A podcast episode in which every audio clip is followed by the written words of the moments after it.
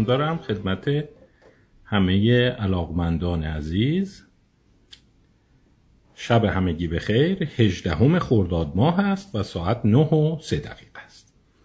خب در خدمتتون هستم با یک برنامه دیگه. امیدوارم این برنامه هم براتون قابل استفاده باشه و به نوعی دانش ما رو در این مسئله عمیقتر بکنه و به درک بهتر مقولات رفتار علوم رفتاری علوم شناختی و ذهن منجر بشه. باز به سان جلسات چهارشنبه ها یک کتاب رو براتون در نظر گرفتم. می‌خوایم در موردش بحث کنیم نکاتی رو ازش استخراج کنیم و ببینیم که چه چیزهایی این نویسنده برای ما داره. کتابی که این هفته براتون در نظر گرفتم The Age of Addiction عصر اعتیاد. چگونه عادتهای بد به کسب و کار بزرگ تبدیل شدند. How bad habits became big business. نویسندش دیوید کورترایت هست. دیوید کورترایت استاد البته استاد بازنشسته دانشگاه فلوریدای شمالی یعنی شمالی فلوریدا فلوریدا شمالی جنوبی نداریم ولی North Florida اسمشه اسم دانشگاهش.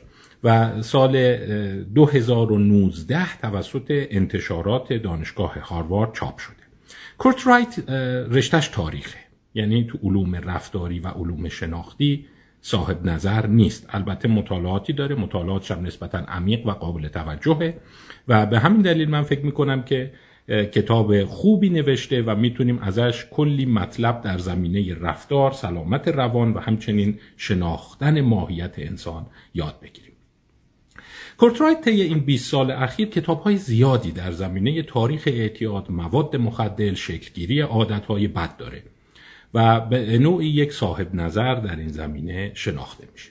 این کتابش هم 2019 چاپ شده. من قبل از اینی که کتاب رو توضیح بدم خدمت اونایی که علاقه دارن این رو ترجمه کنن بگم که اولا اگر می‌خواین ترجمهش کنید جسارتا فکر می‌کنم باید تسلط بالایی به زبان داشته باشید. متنش بعضی جاها خیلی ایهام داره خیلی اصطلاحات داره خیلی از ضرب المثل ها و اشارات ادبی داره رشتهش هم تاریخ دیگه. یعنی یک متن ساده روانشناختی نیست.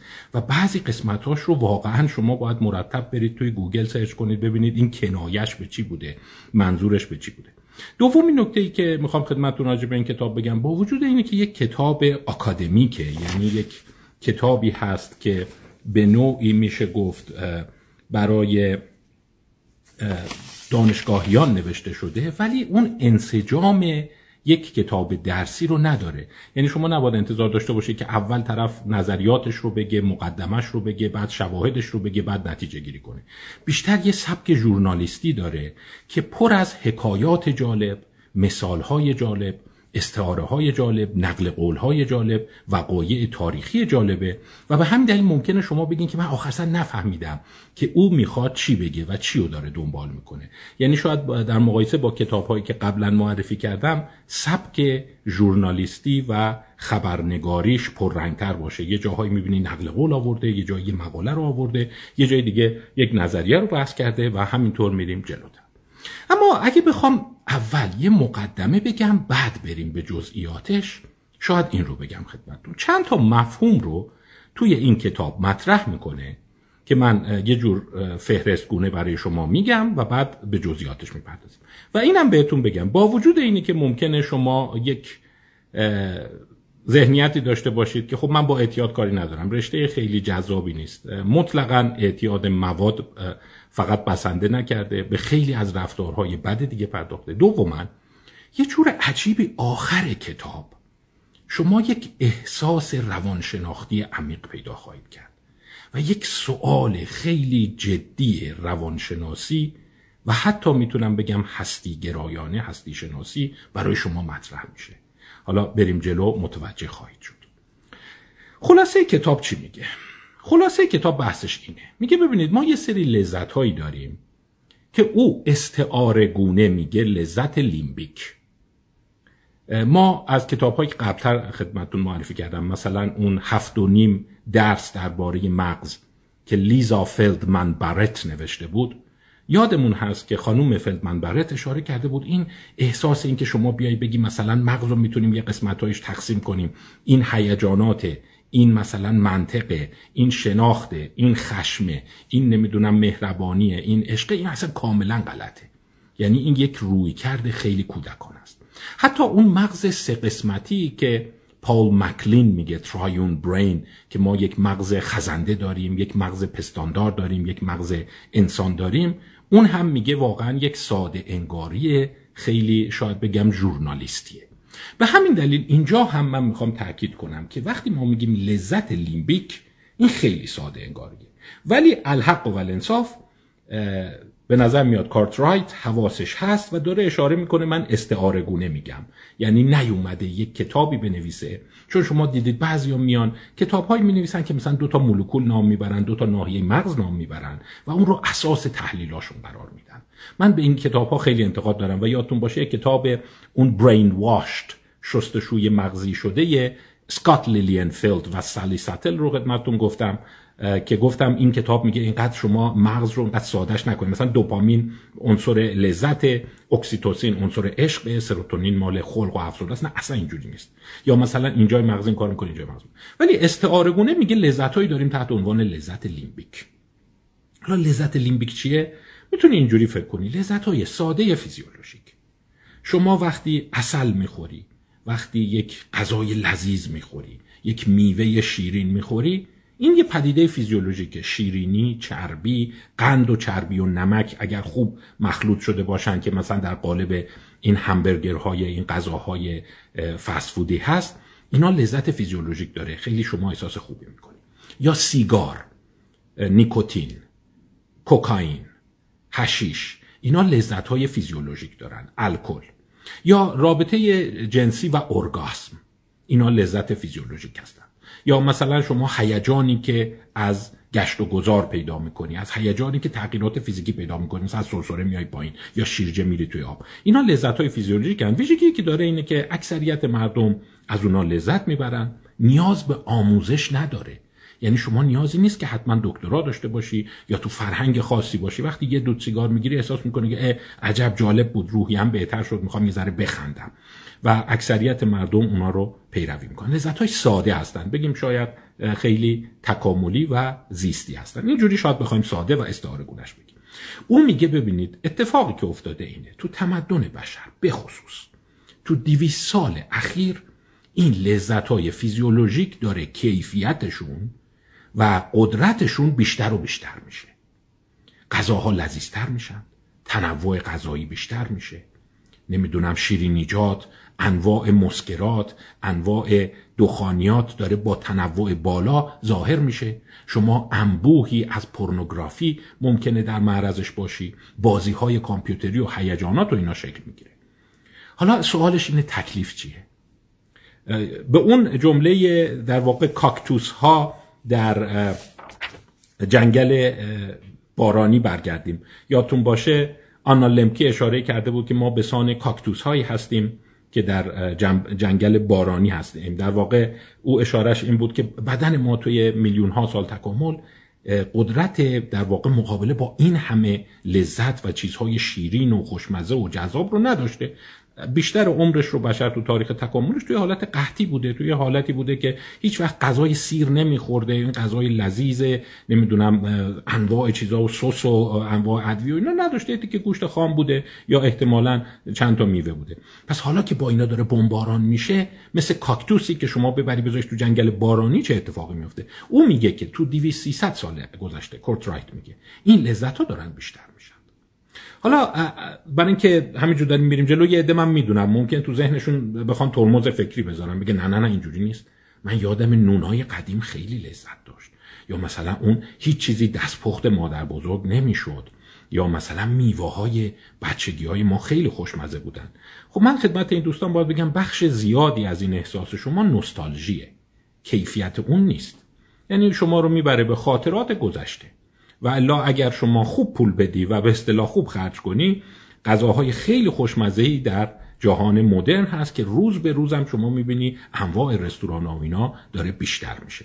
پس این یه خودش خطای ذهنه که شما فکر می‌کنی آقا همه چیزای قدیم خوب بود الان لذت ها همش بیمزه شدن و اینا. نه. برای اینکه یه عده مغز نشستن و دارن اینا رو هی مرتب و مرتب جذابتر بخش بعدی کتاب به این اشاره داره که پشت این جذاب سازی این لذت ها در واقع سرمایداری نهفته دیگه. می‌خواد سود ببره. پس در نتیجه هی داره قند و بالا می‌بره چربی رو پایین میاره نمک و مخلوط می‌کنه یک رسپی جدیدتر ارائه میده. سعی می‌کنه اون گوشی که شما الان داری رنگش بهتر باشه پیکسلاش بیشتر باشه کارهای بیشتری انجام بده که شما رو بیشتر جذب بکنه. یا فرض کنید بازی های کامپیوتری دیگه اینو من فکر نمی کنم کسی بیاد بگه خوش به حال بازی های قدیم. بابا اونا بازی بودن اینا چیه؟ شما الان بازی پنج سال پیش یک ویراستاری پنج سال پیشش رو به بچه ها نوجوان پنج سال که چه کنم سه سال پیش رو بدی قهر می‌کنیم یه این چی اصلا هیجان نداره. حالا چه برسه به اینکه بخواد مثلا اون آتاری یا اون بازی خیلی ساده ای که مثلا تو این جعبه ها بود مال 40 سال پیش بود یعنی نشون میده که جذابیت های در واقع لذتی داره بیشتر میشه. حالا این سوالش اینه که خب این داره بیشتر میشه مغز ما که تکامل پیدا نکرده. یعنی ما داریم مرتب درمانده و درمانده تر میشیم در مقابل این مسئله. و اینجا رو که آدم می‌خونه یه مقدار شاید با نسل جدیدتر حتی احساس همدردی می‌کنه که تفلکی ها باید در مقابل چه وسوسه هایی مقاومت کنند. انواع بازی ها سایت ها با میلیون ها عکس میلیون ها نمی‌دونم داستان میلیون ها نمی‌دونم واقعی جذاب. یا فرض کنید که در مقابل غذاهایی که روز به روز داره تنوعش بیشتر میشه این مقاومت بشر چقدره؟ یک عده نشستن با سرمایه هنگفته دارن لذت ها رو متکاملتر می‌کنن و مغز شما که تکامل زیادی پیدا نکرده باید در مقابل اینها مقاومت کنه. و این چیزهایی که شما الان تو عصر جدید می‌بینی میگی بچه ها بازی گوش شدن درس نمی‌خونن نمی‌دونم همش حواسشون تو گوشیشونه خب خیلی واضحه برای اینکه یه مغزهایی با حقوقهای خیلی بالا نشستن دارن اینا رو طراحی می‌کنن. و کودک شما که چه ارز کنم خود شما هم در مقابلش ناتوان داری میشه یه جایش میگم یه چیزی که این کتاب داره اینه که بعض جاشو واقعا آدم دوست داره خط بکشه. یک نقل قولای قشنگی داره. میگه early history of pleasure is basically the history of chocolate with regional variations. تاریخ لذت در واقع تاریخ شکلات با مخلفاتش با تغییرات موضعیش. یعنی جالب راست میگه. مثلا شما نگاه کنید همین شکلات ساده رو شما در نظر بگیرید یه تکامل عجیبی تو این 200 سال اخیر داشته. و الان شکلات های اومده که من مخلوط از خامه داره نمی‌دونم اینقدر شکر داره اینقدر چی داره. وقتی گاز می‌زنی چند تا ورژن داره و میگه اصلا همین رو شما در نظر بگیر. بعد میگی مردم چرا چاق میشن؟ مردم چرا نمی‌تونن خودشون رو کنترل کنن؟ چرا مردم عصبی هن؟ چرا مردم همش مجبورن رژیم بگیرن؟ خب برای اینکه بمبارانشون با این امور لذت داره بیشتر میشه. لذت های فیزیولوژیک داره فراگیرتر میشه ارزونتر میشه پشتش سوداوری سرمایهداری هست و در این حال شما داری درمانده میشی در مقابل این.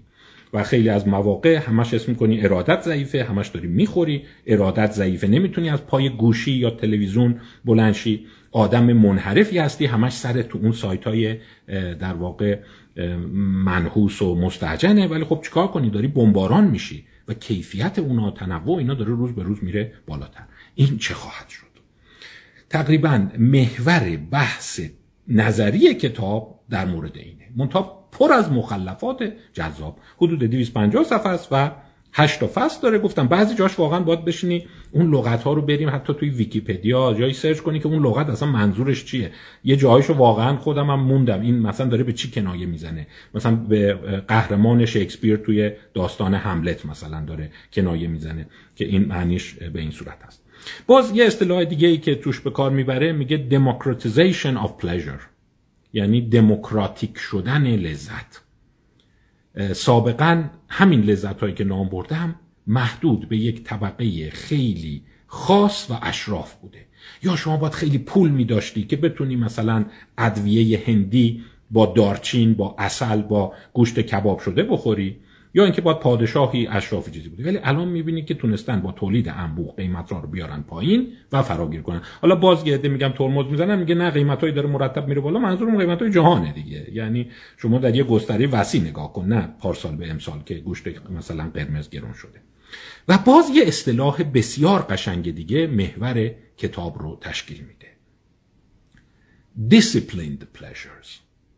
لذت های دیسیپلین دار. از زمان یونان باستان فلاسفه متوجه شده بودن همه لذت ها فیزیولوژیک نیست. همه چی حول و حوش خورد و خوراک و رابطه جنسی نمیگرده. اون آدمی که زحمت می‌کشه قهرمان ورزشی میشه اون آدمی که ده سال تمرین می‌کنه تا یک کنسرت درجه یک بده یا از تاسیتوس جمله میگه که من یه ذره با اون همانند سازی کردم. که اون آدمی که فشرده کار می‌کنه مطلب آماده می‌کنه سخنرانی بکنه اون آدم وقتی سخنرانیش تموم میشه اونم یه لذت می‌بره. که به اونها میگه لذت های دیسیپلین دار لذت های دیسیپلین دار اون چیزیه که تمدن بشر رو روش ساخته. شما مثلا ده سال تلاش می‌کنی قهرمان ورزشی میشی. نمی‌دونم یک شاهکار هنری بیرون میدی و اون لحظه ای که مورد تمجید دیگران قرار می‌گیری اونم دوپامین آزاد می‌کنه. تا دوپامین آزاد کردن اون با یه دود سیگار گرفتن خیلی فرق می‌کنه. اشاره قشنگی داره. میگه راست میگه. وقتی لذت های فیزیولوژیک ارزان و فراگیر و جهان شمول بشن آیا رو لذت های دیسیپلین دار اثر نمی‌ذاره؟ چون ما می‌دونیم دیگه. اون آدمی که صبح تا شب مسته داره همش هشیش می‌کشه همش دنبال خورد و خوراکشه خب طبعا قهرمان ورزشی خیلی بعیده بشه. یا شاهکار معماری مثلا بخواد خلق بکنه. اینو چی میگی؟ و در واقع تو فصل آخر کتاب به نوعی به این مسئله می‌پردازه که انبوهی از توده های محروم دارن مثل که همشون لذت فیزیولوژیک میشن. دیگه چیز دیگه براشون نمیمونه. فقط پولشون رو بدن یک ترکیب قنددار شکلاتدار شکردار بخورن یا اینکه مسکرات مصرف کنن یا اینکه پورنوگرافی تماشا کنن. یعنی دیگه اون تعالی لذت و پیچیده بودن لذت گرفته میشه. با این باید چه کار کرد؟ خب من فکر می‌کنم که حالا این مقدمش بود مقدمش یه ذره طولانی شد ولی کل کتاب حول هوش اینه به اضافه مخلفات. اما مخلفاتش جالب و جذابه؟ بذارید بریم جلو ببینیم چه چیزایی دستگیرمون میشه. و اینم بهتون بگم هر چی که تو این هست رو من لزوما نمیپذیرم ولی می‌خوام بهتون بگم خوندن این کتاب ها علاوه بر اینکه سواد شما رو افزایش میده فکر شما رو هم باز می‌کنه. یکی از مطالب یا شاید بگم دو تا از مطالبی که این گفته بود آنچنان رو من اثر گذاشت که می‌تونم بگم تو این دو هفته اخیر هر جا دارم راه میرم رانندگی می‌کنم میدارم بهش فکر می‌کنم. که ممکنه این راست باشه. ممکنه این مطلب رو واقعا اینجوری باشه و این اشاره جالبیه این نظریه. من حالا اینجوری بهش نگاه نکرده بودم. حالا اینا چیا هستن؟ خواهم گفت خب بریم جلو ببینیم چیا میگه. میگه ببین تو حوزه های مختلف ما شاهد این هستیم که اون لذت های فیزیولوژیک و لذت های حالا نگیم سطح پایین بار براش نذاریم بار انگ. ولی خب ساده است دیگه. یعنی شما گفتم نمی‌خواد زحمتی بکشی تا بتونی تو اون حوزه لذت ببری. از صفر هم شروع کنی راحت لذت می‌بری. میگه تو هر رشته شما نگاه کنی توی این دو سه هزار سال اخیر رشد کرده به خصوص توی دیویس سال اخیر که سرمایداری و بازار آزاد حاکم بوده. مثالایی که می‌زنه حالا باید میگم چرا یاد گرفتم. مثلا رفته اومده نگاه کرده مدت ها بشر خب اینو باستان شناسا انسان شناسا پیدا کردن. چند صد سال چند هزار سال. یکی از سرگرمی هاش قضروف استخوان گوسفند رو در آوردن و با اون بازی کردن. بهش میگن استراگالز فکر کنم همون قاب بازیه که شما دیدین. اینا قدروف سرش رو بازی می‌کنن مثلا میریزن به عنوان مثل تاس میریزن. اون چهار تا وجه داره دیگه. میگه مثلا مدت ها سرگرمیه. بشر آستراگالز بوده. چند هزار سال. چون رفتن پیدا کردن از قبل از یونان باستان مثلا کنار قبرشون بوده کنار خونهشون بوده مثل که شبا میشستن مثلا از این قابا میریختن با هم بازی می‌کردن دیگه. بعد تاس اختراع میشه در سرزمین لودیه یا لیدیا. که تقریبا همون آناتولی فعلی است و حدود مثلا 700 سال قبل از میلاد میان تاس درست می‌کنند. یا مثال های دیگه می‌زنه که میگه بعدش چینیا ورق رو اختراع می‌کنند. یعنی ببین تنوع بازی میره بالا. و طرف های قرن مثلا 17 هم اون بازی نشستنکی به قول بچه ها که می‌کردن تخت نرد بوده شطرنج بوده ورق بوده انواع تاس بوده و قمارها خیلی پیچیده تر شده بود. پس آدما رو خیلی می‌گرفته. شما فکر کن مثلا یه تاس ریختن ساده خیلی جذابیتی نداره در مقایسه با اون بازی پیچیده ورقی که مثلا که قرن 19 هم پیدا میشه. پس مثلا ما شاهد این هستیم که تو اون حوزه افزایش داره. توی حوزه شکلات مثلا مثال جالبی می‌زنه. میگه که مثلا همون کاکائو که بوده اینا خیلی راحت مثلا ریچارد کادلی به عنوان مثال. میگم قسمت هم یادگیری دیگه الان من بخوام بگم خیلی شاید مناسبتی نداشته باشه. مثلا کاکائو رو که اینا از آمریکای لاتین میارن مونده بودن که اینو چیکارش کنن؟ این نمیشه خوردش خیلی مزه نداره. تو شیر یا آب جوش که حل می‌کردن چون چربی داشته تو دهن میماسیده خیلی بد بوده. ریچارد کادلی مثلا موفق میشه که این دانی کاکائو رو پرس کنه چربیش رو جدا کنه. چربیش رو جدا می‌کنه کاکائو خیلی خوشمزه میشه. دیگه تو آب راحت حل میشه مثل همین کاکائو که شما برای بچه‌هاتون درست می‌کنید. بعد ریچارد کارلی متوجه میشه اون چربی که ازش جدا کردیم اون کره ای که ازش گرفتم اون خودش خیلی خوشمزه است. من یه ذره شکر بهش بزنم خشکش کنم میشه شکلات. و در واقع اینا امپراتوری های شکلات رو راه میندازن چگونه فروش ناگهان میره بالا. یا مثلا زیاد شدن مصرف شکر. آمارهای قشنگی هم میده. مثلا یه جاش آمار داره میگه در سال 1700 سرانه مصرف شکر دو کیلو بوده. در انگلستان. در 1800 میشه 9 کیلو. و الان فکر کنم نزدیک مثلا 15 20 کیلوه. یعنی ببین همین ماده شیرینی که هست. ولی جالبه شما ممکنه فکر کنید این شکری که حالا میگم باز خورده نگیرید به من الان همه چی گرون شده رو اونو نمیگم. و تازه بازم حساب کنید نسبت به هزار سال پیش مردم این مقدار شکر در دسترسشون نبوده. قیمت خیلی پایین اومده نسبت به بقیه کارها. یعنی یک انسان می‌تونه در روز شکر بخوره در که اون زمان فقط پادشاهان و اینا قدرت خوردن شکر داشتن. پس مثلا غذاها خیلی رشد می‌کنند بازی ها قمار خیلی رشد می‌کنه. مثال های دیگه می‌زنه مثلا میگه صنعت دخانیات رو نگاه کنید. تو همین 500 سال چه انقلابی توش صورت گرفت. مثلا ماشین جیمز بونزاک. بونزاک این رو من یه مجموعه دی دارم حالا اینا رو در آینده شاید تو یوتیوب هم بذارم براتون که تاریخ دخانیات هست. ماشین بونزاکی که از اون اتفاقای خیلی مهم بوده. این دستگاهی بوده که سیگار میپیچیده. در نتیجه باعث شده قیمت سیگار یه دفعه بیاد پایین و دیگه همه مردم بتونن سیگار بخرند. یا مثلا اشاره می‌کنه اضافه کردن آمونیاک به برگ توتون که یه دفعه گیرایی نیکوتین رو چندین برابر کرده. یا اختراع سرنگ. جیمز وود که حدود مثلا 150 سال پیش سرنگ اختراع کرد اینا متوجه شدن مثلا ماده رو تزریق کنی خیلی اثرات بیشتری داره. همه اینها در واقع نشان بر این دارد که در عصری هستیم که شاهد افزایش قمار لذتهای خوردنی لذتهای تماشا کردنی و غیره هستیم. یکی از اون مطالبی که گفتم گفتم دو تا مطلب ذهن منو مشغول کرده یکیش اینه. می‌خوام اینو الان براتون بگم.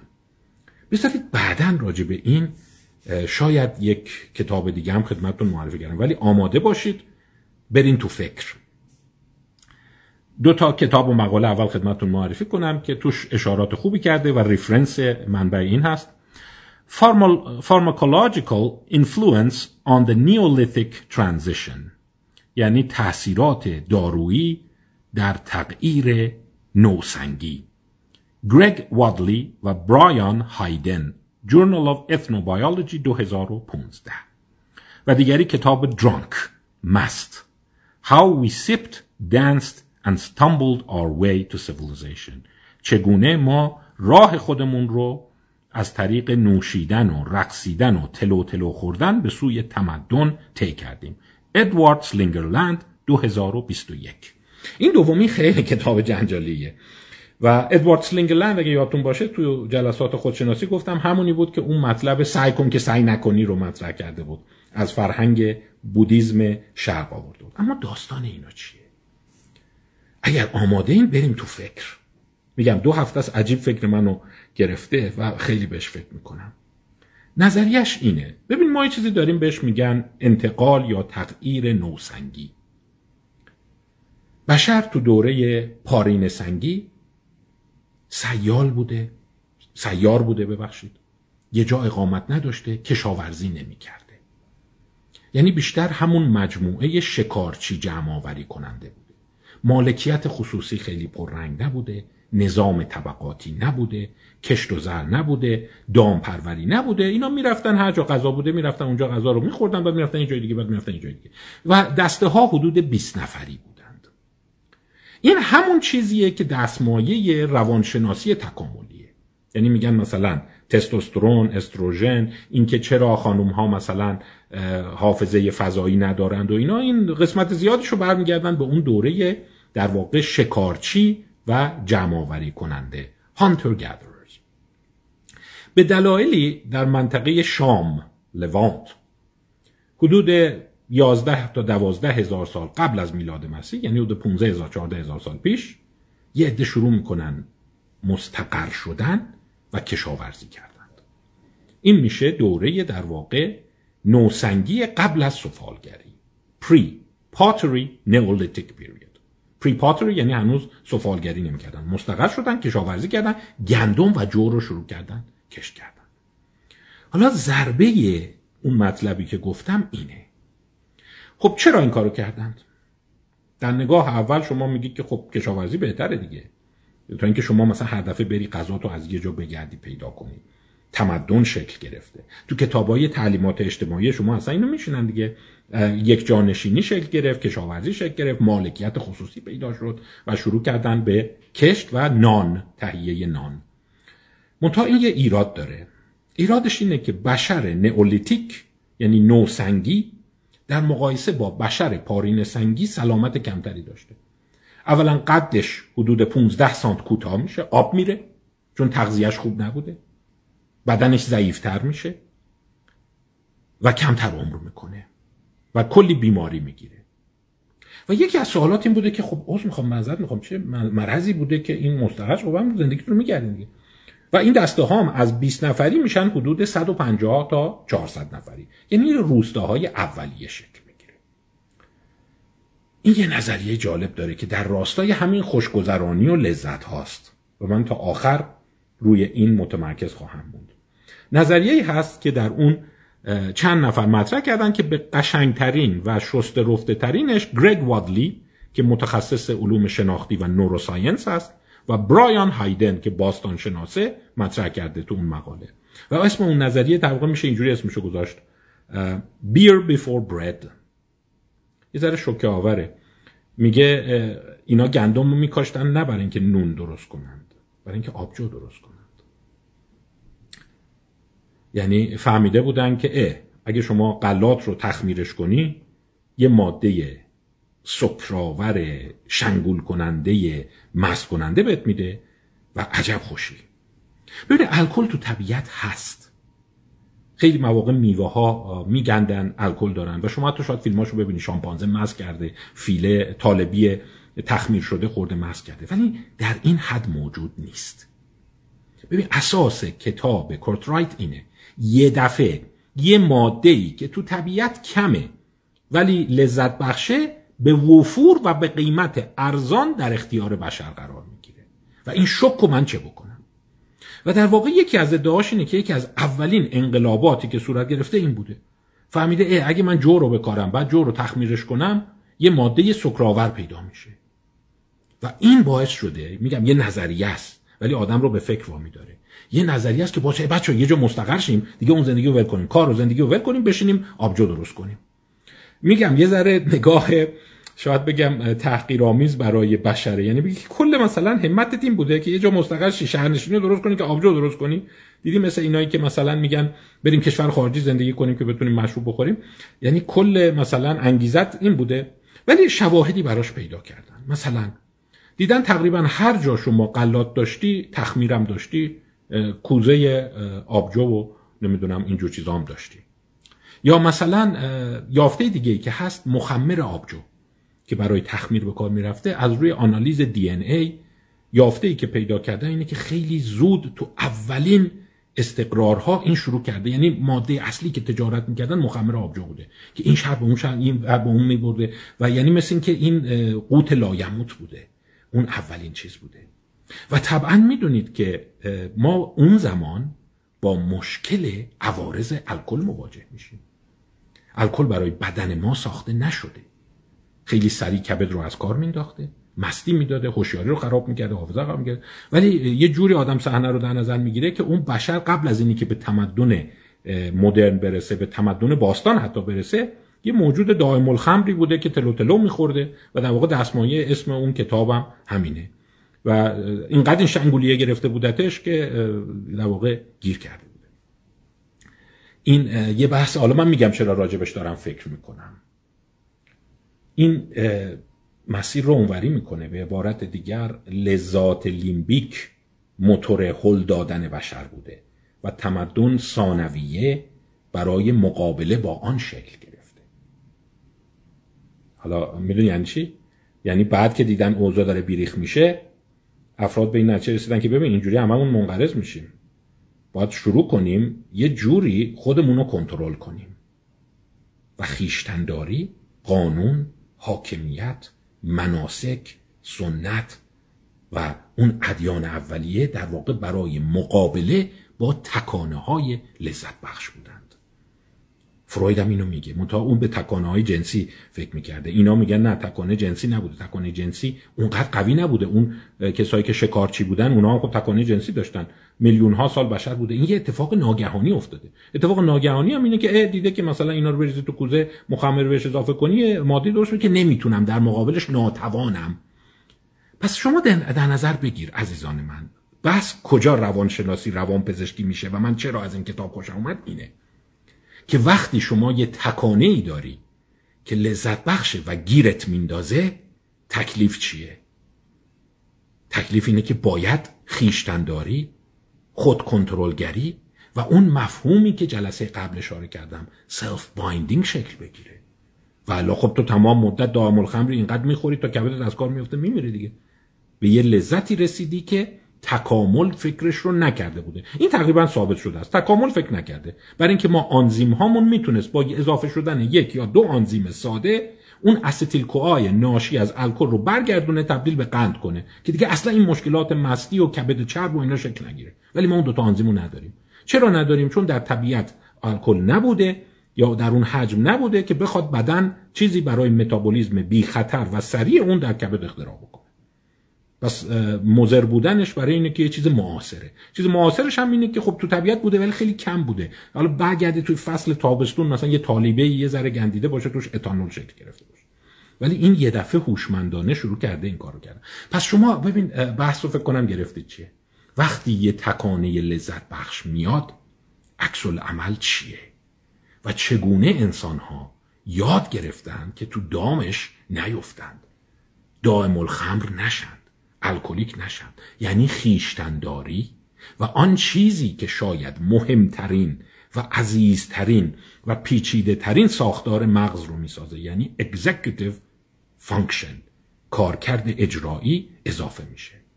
حالا شما در نظر بگیر همین مشکل رو ما مرتب داریم تکرار می‌کنیم. بچه ای که یه دفعه یه گوشی می‌بینه او چه بازیایی داره. همین رو من تو این نسل دیدیم دیگه. تا چندی قبل نبود بعد یه دفعه اومد. یا تکانه های جنسی رو نگاه کنید. تقریبا سی چهل سال پیش شاید محدود بود به چند عکس به قول معروف مبتزل تو مجلات خاص که خیلی هم وفور نبود. ولی الان شما به قول معروف میگن just a click away. یعنی شما یه فیلتر شکن داشته باشی بزنی سری میری میلیون ها عکس و فیلم برات میاد. یعنی یه دفعه شما با وفور محرک های لذت لیمبیکی مواجه میشی. و مغز باید چه بکنه؟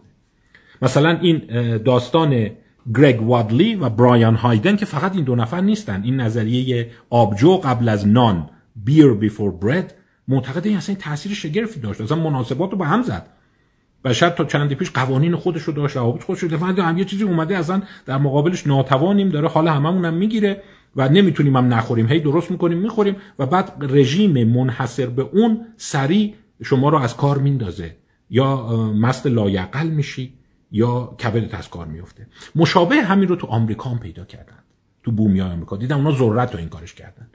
یعنی از طریق ذرت تونستن تخمیر کنن. یعنی نشاستجات خیلی سریع تبدیل به اتانول میشه. حالا این رو شما تو ذهنتون نگه دارید. لذت ناگهانی با وفور در مقابل مغزی که برای مقابله با آن تکامل نیافته است. چگونه executive function کارکرد اجرایی شکل بگیرد یا سرنوشت ما چیه؟ خب بریم فصلهای دیگه یه کتاب. باز میگم کتاب خیلی از موارد تکرار می‌کنه. مثلا یه تکرار جالبش تو فصل دوه. فصل دو با یک داستان از نویسنده فرانسوی به نام پیر لوئیس شروع میشه. A New Pleasure. لذتی جدید. من دیدم ترجمه نشده و حتی خیلی مشهور نیست. ولی داستان 1899 یعنی 120 سال پیش نوشته شده و یه داستان خیالیه. حالا شما داستان رو گوش بدید. برای فتح فصل دو این رو گفته. یک شاعری هست. حالا ببین داستان علمی تخیلیه دیگه. میگن یه قبری پیدا می‌کنند. از یونان باستان بردنش موزه لوور. مثل اون فیلم های مومیایی هست که مثلا یه قبل تو تانخامون رو باز می‌کنن مومیایش میاد بیرون. این قبرم که باز می‌کنند یک رقاصه زیبای دلفریبی به نام کالیستو توش بوده از یونان باستان. و کالیستو زنده میشه میاد پاریس قرن 19 هم یعنی پاریس مشرف به قرن 20 رو می‌بینه. منتها داستان دیالوگ من نخوندم داستان این خلاصش اینجا نوشته. بین یک شاعر هست و این کالیستو. کالیستو اینو میگه میگه این همه شما زور زدین تمدن میگی 2000 سال رفته جلو من پیشرفت زیادی نمی‌بینم همونه. و این دو به معاشقه منجر میشه به رفتار جنسی منجر میشه. و کالیستو بهش میگه دیدی فرقی نکرده ما دو هزار سال پیش تو یونان همین لذت هایی که تو میگی داشتیم. یعنی معاشقه کیفیتش بهتر نشده. و بعد اون شاعره برمیگرده میگه اه خیال کردی. الان یکی از اینا بکش یه دونه سیگار بهش میده و او که سیگار می‌کشه یه دفعه مبهوت میشه. میگه این دیگه چی بود؟ و به قول خودمون مثلا به قرن بیستم خوش آمدی. و بعد اونجا میگه که عجب دنیا عوض شده. و این شروع میشه فصل دو. میاد شروع می‌کنه انواع مثالا رو زدن که پاریس همون Belle Époque اون دوره زیبا پر از رقص بوده آواز بوده مشروب های مختلف خوراکی های مختلف. آگوست اسکوپی اسکوف اسکوپیه که کاشف اسکوفیه ببخشید. کاشف پشملباس پیچ ملبا این پشملبا دیدین که نوعی بستنی با تمشک و خامه و ایناست. بعد میگه که ببین یه دونه از اینا بخوری می‌فهمی تمدن فرق کرده. فکر نکن که دو هزار سال در جا زدیم. بعد کافه مولن روج رو مثال می‌زنه کافه های پاریس رو مثال می‌زنه میگه انواع فسق و فجور و خوشگذرانی های گناهالود و اینا بشر بهش رسیده. خب میگم چیزای جالبی داره. مثلا یکی از چیزاش میگه مثلا همین دختری به نام نل بود. کارتونش رو داشتیم. خب این می‌دونید یک کتاب معروف چارلز دیکنزه به نام Old Curiosity Shop. در واقع فروشگاه Old Curiosity. 1841 نوشته شده و پدر بزرگ نل قمارباز حرفه‌ای بوده که از دست طلبکاراش فرار می‌کرده حالا شاید تو دوبله کارتون اینو به بچه‌ها نگفته باشن. ولی از بس قمار کرده بوده بدهی بالا آورده بوده فرار کرده بوده. بعد میگه ببین داستان چی شده. و خب پس ما یک افزایش تکنولوژی داریم سودآور بودن اون رو داریم و آشکار شدن عوارضش رو داریم. الکلیزم فراگیر میشه مواد مخدر فراگیر میشه. یه اصطلاح جالب دیگه هم به کار می‌بره راست میگه. اینم اصطلاح قشنگه. میگه وارد اصلی میشیم که بهش میگن هوموجنوسین شما پلیوسین میگن هولوسین میگن دورهای زمین شناسی و اینا. به این میگه Homogenocene Homogenocene اینه که لذت های جهان به قول اینا globally میشه جهان شمول میشه. یعنی همون کاری رو که توی همون غذایی رو که ممکنه تو پاریس بخورن شما تو تهران و تایلند هم می‌خوری. همون ادویه ای که هندیه می‌خوره تو آمریکای شمالی هم می‌خورن. یعنی مردم شروع می‌کنن از جاده ابریشم شروع شده تا حمل و نقل ریلی و فضایی انواع خوشگذرانیاشون رو به هم معرفی می‌کنند. یعنی تقریبا همه ملت های دنیا می‌فهمن که این چیزهای خوشگذرانی وجود داره. به این میگه اصطلاح قشنگ هوموجنوسین پس نه تنها ارزان میشه فراگیر میشه دموکراتیک میشه جهان شمول و گلوبال میشه لذت ها و این در واقع یکی از ویژگی های دیگه اوناست. خب اگر قسمت دومش رو گفتم دو تا چیز ذهن منو خیلی درگیر کرده بود. حاضرید دومیش رو بگم. دومیش هم یه ذره بحث انگیزه. میگم لزوما نباید بپذیریم. میگه نه تنها این لذت ها و این فسق و فجورها رشد می‌کنه حتی لذت های خود ارزاگونه و حتی خود ارزایی جنسی هم رشد می‌کنه. اینم از اون چیزای تحمل برانگیزه. کتابی هست به اون اشاره کرده. قبلا هم به این کتاب اشاره کردم. Solitary sex. سکس یه نفره. یا سکس تک نفره. که می‌دونین معنیش چی میشه دیگه. A Cultural History of Masturbation. تاریخ فرهنگی خودرزایی توماس لاکر نوشته. 2003 میگه ببین فکر نکن که فقط مسکرات و شیرینیجات و اینا بوده. نوشته هایی رو که نگاه می‌کنه میگه خب مسائل اوتو اروتیک در واقع لذت های خودرزاگونه خب از ابتدای بشریت بوده. ولی چرا متفکرین و پزشکان و روانپزشکان قرن 19 و 18 خیلی بهش حساس میشند اینو توماس لاکر میگه. و میگه برای اینکه با اون شدت نبوده ممکنه شما بگید که آخه خب دیگه این که تکامل نمی‌خواد این که دیگه تجارت نمی‌خواد این یه نفر است. هم توماس لاکر و هم کورترایت میگه نخیر محرک می‌خواد مهیج می‌خواد فانتزی می‌خواد. مردم باید داستانهای جنسی داستانهای اروتیک بخونند یا تصاویر اروتیک ببینند. درسته یک اقدامیه که ممکنه از ابتدای بشر تو حیوانات هم ممکنه باشه. ولی این بشر 300 سال پیش تو این مسئله هم دچار اعتیاد شد.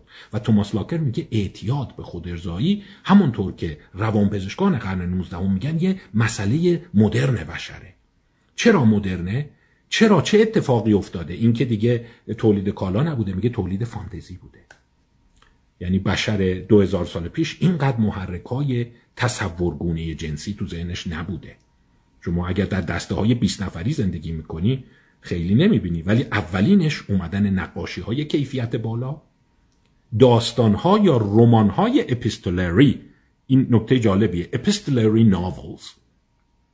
اون کتاب الن وینر که اخیرا هم ترجمه شده هنر چگونه اثر می‌کند؟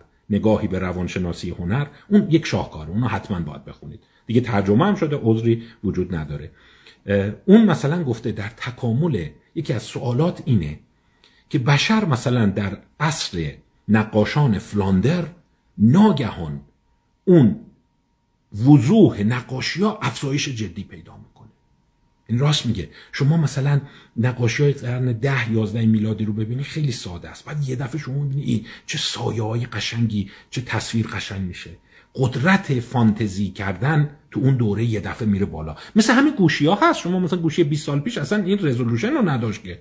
یه دفعه شما می‌بینی چقدر یه دفعه شما میگه همون اتفاق هم تو نقاشی ها میفته و همون اتفاق هم یکی دو قرن بعد توی رمان ها میفته شخصیت ها پیچیدند.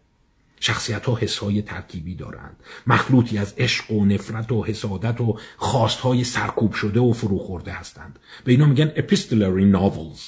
در اصل رمان هایی که توش رمان بیشتر نامنگاریه. تو نامنگاری او داره ذهن خودش رو میگه عشق پنهان خودش رو میگه اون عشقهای آتشین و ایناشو میگه. در صورتی که داستانهای قبل از او شما نگاه کنید خیلی ساده از فلانی از فلانی که از خوشش اومد بعد این کار کرد کار کرد. ولی این شوپا میگه با افزایش در واقع رزولوشن هنر به خصوص هنر تصویری و داستان سرایی قدرت فانتزی بشر میره بالا و در این حال دچار رفتارهای اوتو اروتیک میشه. قبل بوده. ولی مثل همون که شکر فراوانه یه دفعه مردم هم میشن و میگه این تو قرن بیستم تشدید میشه. به دلیل افزایش دسترسی به پورنوگرافی. گفتم این ذهن من رو درگیر کرده. گفتم علاوه بر این که اون مسئله الکل بود این یکی هم هست که به این فکر نکرده بودم که اه اینم پس یه اعتیاد جدیده. و اینو کاملا درست میگه. شما نوشته های فروید. روانپزشکان قرن 19 هم رو ببینید. بیشترین اشارات به همین مسئله است. و اصلا نگرانی بودن منشأ پسیکوز می‌دونستن منشأ هیستری می‌دونستن و شما ممکنه بگین آخه چرا اینقدر باش درگیر بودین؟ خب برای اینکه یه پدیده نوظهور درد سرساز بوده. یعنی تا قبل از اون مثلا نوشته دست نوشته های مذهبی هست گزارشات کلیسا هست ولی خیلی پررنگ نیست. چالش جدی مردم نبوده. ولی چالش اعتیادگونه درد سرآفرینش این مال قرن 19 میشه. از طریق افزایش دسترسی بشر به محرک های تحریک پس حالا شما نگاه کن خیلی داستان پیچیده است. یعنی داریم میریم جلوتر انواع هست خب پس می‌بینیم ما الکلیزم رو داریم قماربازی مشکلگونه رو داریم و اخیرا چاقی مسئله ساز رو داریم. و یک اصطلاحی باز پزشکان قرن 19 هم مطرح می‌کنند که علم جدید داره بر اون صحه می‌ذاره. به نام اینبرایتی اینبرایتی این ابرایتی یعنی اونایی که در واقع میشه گفت به نوعی مست شدن. ولی اینا متوجه شده بودن که همه گرفتاری ها تو این لذت های مشکل ساز لیمبیکی و فیزیولوژیکی هم خانوادند یعنی طرف قمارش رو ول می‌کنه میره الکلیک میشه. الکلش رو ول می‌کنه میفته حسابی شکلات خوردن. شکلاتش رو چیز می‌کنه میفته به رفتارهای جنسی. رفتارهای جنسی رو کنترل می‌کنی میره پورنوگرافی نگاه می‌کنه اونو کنترل می‌کنی میاد میره میشینه در واقع مشروب می‌خوره. یعنی یه جوری مثل که اینا به هم تبدیل میشن و ریشه مشترک اینها وجود داره. یعنی در واقع ناتوان شدن در مقابل تکانه های لذت بخش منتها این تکانه ها میگه نوظهورند با قیمت ارزون خیلی دارن فراگیر میشن. خب دو فصل چهار و پنجش به یه مفهوم دیگه اشاره داره. یه مفهومی همین هاست. با جزئیات بیشتر اشاره می‌کنه. میگه با افزایش این لذت های نوظهور و پررنگ شدنش ما شاهد جنبش هایی هستیم که بشر اونجا مستحصل میشه دیگه. میگه آخه نمیشه که مردم ببین اینا هر وقت هم تازه میومده ترسناک بوده نمی‌دونم شما یه فیلمی هست راجع به شکلات. دیدین یه خانومی میره توی دهکده شکلات میاره. و تمام شهرونده اونجا شکایت می‌کنن. انگار مثلا مرکز فحشا یا مثلا قمارخونه دایر کرده. که این شکلات آورده. می‌دونی چیه؟ مردم از این می‌خورن از خودشون از خود بیخود میشن. اصلا این کارایی می‌کنن تحت تاثیر شکلات. یعنی این لذت های جدید که میومده مردم وحشت هم می‌کردن. چون در واقع خیشتنداری اونا رو تهدید می‌کرده. تا قبل از اون عادت داشتی جلو شکمتو می‌گرفتی. می‌گفتی بسه. خیالت راحت بوده. من اراده دارم نمی‌خورم. ولی میگه اگه راست میگی این شیرینی های جدید رو بگو نمی‌خورم. نمی‌تونی. برای همین ای داره وزنت میره بالا. به این فست های خوشمزه جدید که میگه انگشتاتم باش می‌خوری و اینا به اونا بگو نمی‌خورم. یعنی تهدید میشی تهدیدها. وقتی لذت ها شدیدتر میشن تهدید میشی. برای اینکه خیشتن دارید آسیب می‌بینه. در فصل چهار اشاره داره به جنبش هایی که شکل می‌گیره. یعنی مردم بسیج میشن جلوی این چیزها رو بگیرن. vice activism اینم از اون جاهاییه که من موندم چی ترجمهش کنم. وایس V-I-C-E وایس چند تا معنی داره؟ مثلا این گیره ای که شما توش پیچ و مهره رو نگر میداری. منظور اون نیست. یا به عنوان معاون مثل vice president این نیست. وایسی اصطلاح قدیمی تره شاید بگیم رذیله گناه. لذت گناهالود و همه اینا رو می‌گفتن vice دیگه. و فهرست vice ها توش بوده. انواع خورد و خوراک و فسق و فجور دیگه اینا. و جنبش های ضد فسق و فجور راه میفته اکثرا با ریشه های مذهبی. مثلا کمپین را میندازن جلوی مشروب رو بگیریم. که اوج اینا منجر به اون قانون فولستد میشه تو آمریکا. که می‌دونه تو 1919 مشروب فروشی رو میبندن. و اشارهش بوده ببین دارن مردم بدبخت میشن. مردم همه دارن مشروب می‌خورن. نمی‌تونن دیگه خودشونو کنترل کنن. هی ارزون شما مشروب وارد می‌کنی. هی مشروب تخدیری میاری. یه چیزم یادم رفت بگم. الان بعضیا ممکنه اینو من چون دیدم این اشتباه رو نکنید. مثلا میگن مگه نگفتی الکل رو زکریای رازی کشف کرده؟ نه اشتباه نکنید. این الکل تقطیریه. اونی که گفتم تو باستان بوده از حدود 11 هزار سال پیش بوده. ناتوفیان ستلمنت منطقه ناتوفیان. یه منطقه هست بهش میگن ابو هریره که یه منطقه توی شام هست سوریه فعلی که اونجا اولین تخمیر رو انجام دادن حدود 13 هزار سال پیش. اون تخمیر بوده. زکریای رازی اتانول رو تقطیر کرده. که حالا اونم یه داستان جالب داره. یه لحظه به اونم اشاره خواهم کرد. ولی اون منط... تخمیری ها چند منطقه اصلی بوده. یکیش فیروز تپه بوده. حاجی فیروز تپه که اسم جدیدترشه. اون از اون زمان بهش نمی‌گفتن حاجی فیروز تپه. حدود 8000 سال پیشه و دیگری گودین تپه نزدیک کنگاور. یعنی اینا کانونهایی بوده که اولین بار بشر به فکر تخمیر افتاده. خیلی جالبه. یعنی منطقه ما بوده که چه تخمیر از طریق شرابسازی چه انگورسازی. و بعد می‌دونید که زکریای رازی اتانول رو می‌تونه تختیر یعنی تقطیر می‌کنه. و اونم یه داستان خیلی جالب داره. یه دفعه باز یه جهش دیگه ما می‌بینیم تو قدرت لذتزایی این درد سرافرین ها رازی اون رو می‌سازه و ماده درست میشه که در واقع شاید اون شاعر معروف عرب ابو نواس حسن ابن الحانی الحکمی اشاراتی می‌کنه که میگه این نمی‌دونم یه جور قدرت عجیبی داره چند برابر شده. جهانگردان یا به قول معروف توریست های اروپایی میان به سرزمین مسلمین میگن اینا یه چیزی درست کردن که قدرتش خیلی عجیبه. پرتت می‌کنه اصلا. یعنی اینا تقتیر رو دیده بودند. و میگن اینا یه دو تا دستگاه دارند مسلمان ها و این در واقع منطقه ما که باش هی دارن کارهای شیمیایی می‌کنن. یعنی تکنولوژی فوق مدرن بوده. به نام قر و انبیق. کوکوربیت و آلامبیک نام می‌برن تو نوشته های لاتینی. قر و انبیق رو شنیده بودند. که میگن میرزن اون تو حرارت میدن بعد یه چیزی از اون ور میاد مثل اشک چشمه ولی اصلا آدمو کله پا می‌کنه. و یه کار جاسوسی می‌کنند. یعنی یه دشونو میفرستن که اگه می‌تونی چند تا از این دستگاه کش برو با اون ترکیبات بیا که می‌برند و یک نویسنده غربی به نام هیرونوموس برونسویک رازش رو برملا می‌کنه. و اونجا اینا با مسکرات قوی تر مواجه میشن. ولی جالبه یه بار دیگه همون بلایی که توی ناتوفیان ابو هریره سر بشر میاد دوباره کله پا میشن. یعنی اینا تونسته بودن به هر زوری هست خیشتنداریشون رو کنترل کنن قانونشون کنترل کنن که در مقابل تخمیری ها مقاوم بشن خیشتنداری کنن. این دفعه تخدیری ها میاد و دوباره یه موج بیماری و الکلیزم شکل می‌گیره. ما در توصیفات الکلیزم اینجا جا داره نام ببریم. حکیم در واقع مراکشی. ابوالقاسم خلف ابن العباس زهراوی. توصیف بسیار دقیقی از الکلیزم در کتاب و تصریف داره. این نشون میده اون زمان اینا فهمیده بودن که اگر این ماده رو بیای قلیزش کنی تختیرش کنی خیلی خطرناکتر میشه. از اون فسق و فجورای گیراتر میشه. شما قبلا می و باده داشتی حالا اینو داری این عرقه در واقع.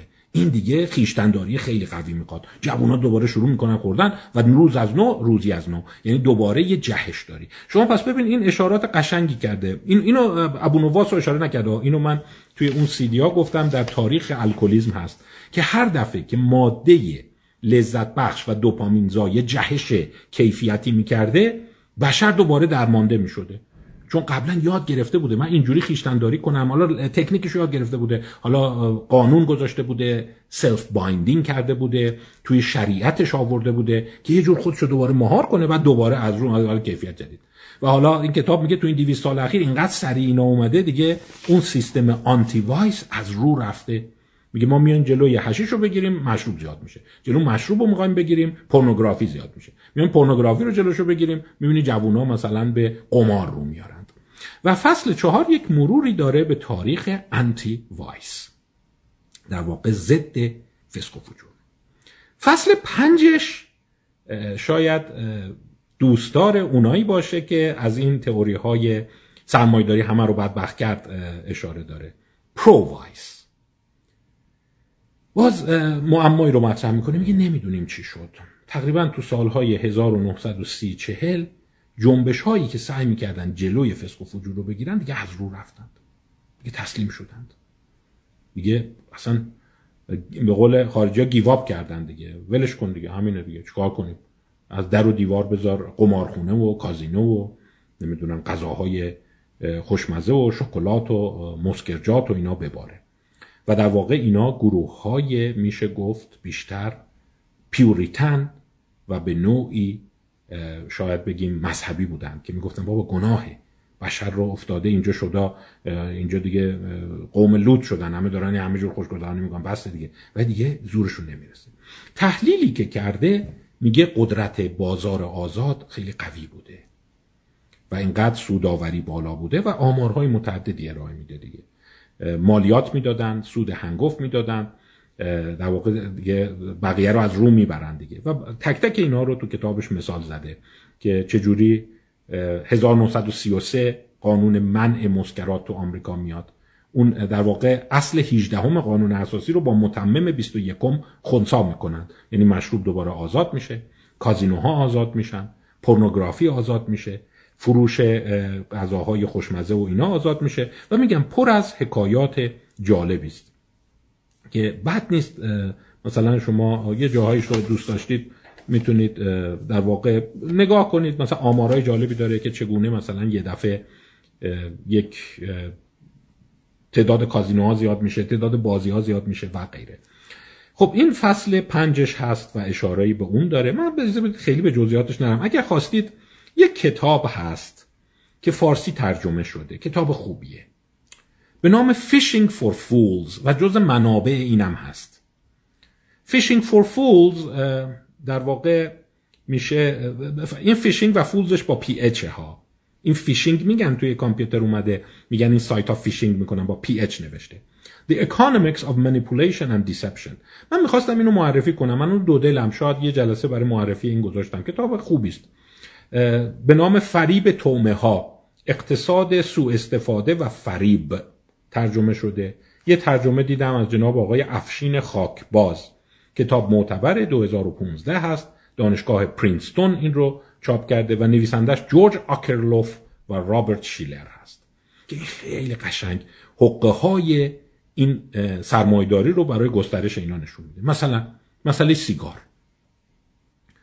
خیلی قشنگ نشون میده که تقریبا ده سال تمام گول زدن مردم رو از 1900 شاید 53 4 1953 4 همه متوجه شدن. اونایی که سیگار می‌کشن هفت و ده برابر بیشتر سرطان ریه می‌گیرند و اینو سریع پزشکا منتشر کردن چه تو آمریکا چه تو انگلیس. ولی این کمپانیای دخانیات شروع کردن سریع پول تزریق کردن توی بازار و تکنیکاشون رو برملا کرده تو همین کتاب Phishing for Phools مثلا یکیش این بوده. بیایم شبهه در علم ایجاد کنیم. این الانم شبهه در علم زیاده. آقا اینا این نظرشون عوض میشه. اینا چیه؟ یه روز میگن این خوبه یه روز بده. همه این چیزها خیرخواهانه نیست دوستان عزیز. پشتش Phishing for Phools هست. فیشینگ در اصل میشه همون ماهیگیری اینترنتی دیگه. phools هم یعنی نادان ها این گولشون زدن مردم. بعد مثلا می‌گفتن که آه ببین مقاله نوشته هنوز تایید نشده. هنوز سهمی از علت ابتلا به سرطان ناشناخته است. اینجوری القا می‌کنن که یعنی ما نمی‌دونیم چه سرطان درست میشه. میگیم درسته 100 درصد نمی‌دونیم. ولی می‌دونیم به احتمال 99 درصد وقتی سیگار می‌کشی 10 برابر بیشتر سرطان می‌گیری. خیلی ساده. اینو دیگه می‌دونیم. این دیگه قطعیه. اونایی می اومدن شبهه ایجاد می‌کردن. یا می اومدن مثلا یک سری ضد اطلاعات اون تو تزریق می‌کردن. که خب آره ولی در کنارش گفتن این قیری که در آسفالت هم به کار میره این هم سرطانزاست شاید کار این بوده. حالا شما می‌تونید دوتا رو حساب کنید. یه آدم نشسته صبح تا شب 60 تا سیگار می‌کشه. اون بیشتر متهمه یا آسفالتی که تازگی ها روستاها رو اومدن آسفالت کردن. خب این هم یه درصدی از افزایش سرطان ها مال اون غیریه که اومده توی روستا. یعنی این کجا و کجا. ولی همین به هم می‌زده. تکنیکاشون رو خیلی قشنگ اشاره کرده.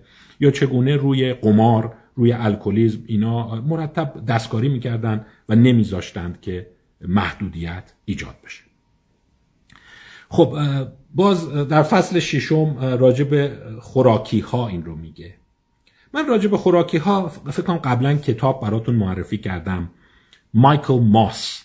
تو همین اینستاگرام معرفی کردم کتاب پولیتسر برده مایکل ماس. Salt Sugar and Fat نمک شکر و چربی. اینو بخونید. نمی‌دونم دقیق یادم نیست حضور الان ندارم ترجمه شد یا نشد. فکر نمی کنم شده باشه. اگر نشده اینو ترجمهش کنید این از اون کتاب جذابه. فکر کنم خواننده زیاد پیدا می‌کنه. How the Food Giants Hooked Us. چگونه غولهای غذایی ما رو گرفتار کرد که بخشای از اون رو توی Phishing for Phools و همچنین کتاب کورترایت بهش اشاره کرده. چیز خیلی جالب میگه. میگه اگر شما نسبت نمک و چربی و قند و خوب تنظیم بکنی بعضی غذاها شاید در حد هروئین شما رو معتاد کنن. و شما هم دیدید نمی‌تونم این سیب زمینی سرخ این مکدونالد و اونا هم میگه که خب یه سری متخصص نشستن هی دارن درصد اینا رو میزان اون شکننده و ترد بودنش رو اینا رو همه رو بالانس می‌کنن که ببینن کدوم حالت هست که شما بیشتر بخوری.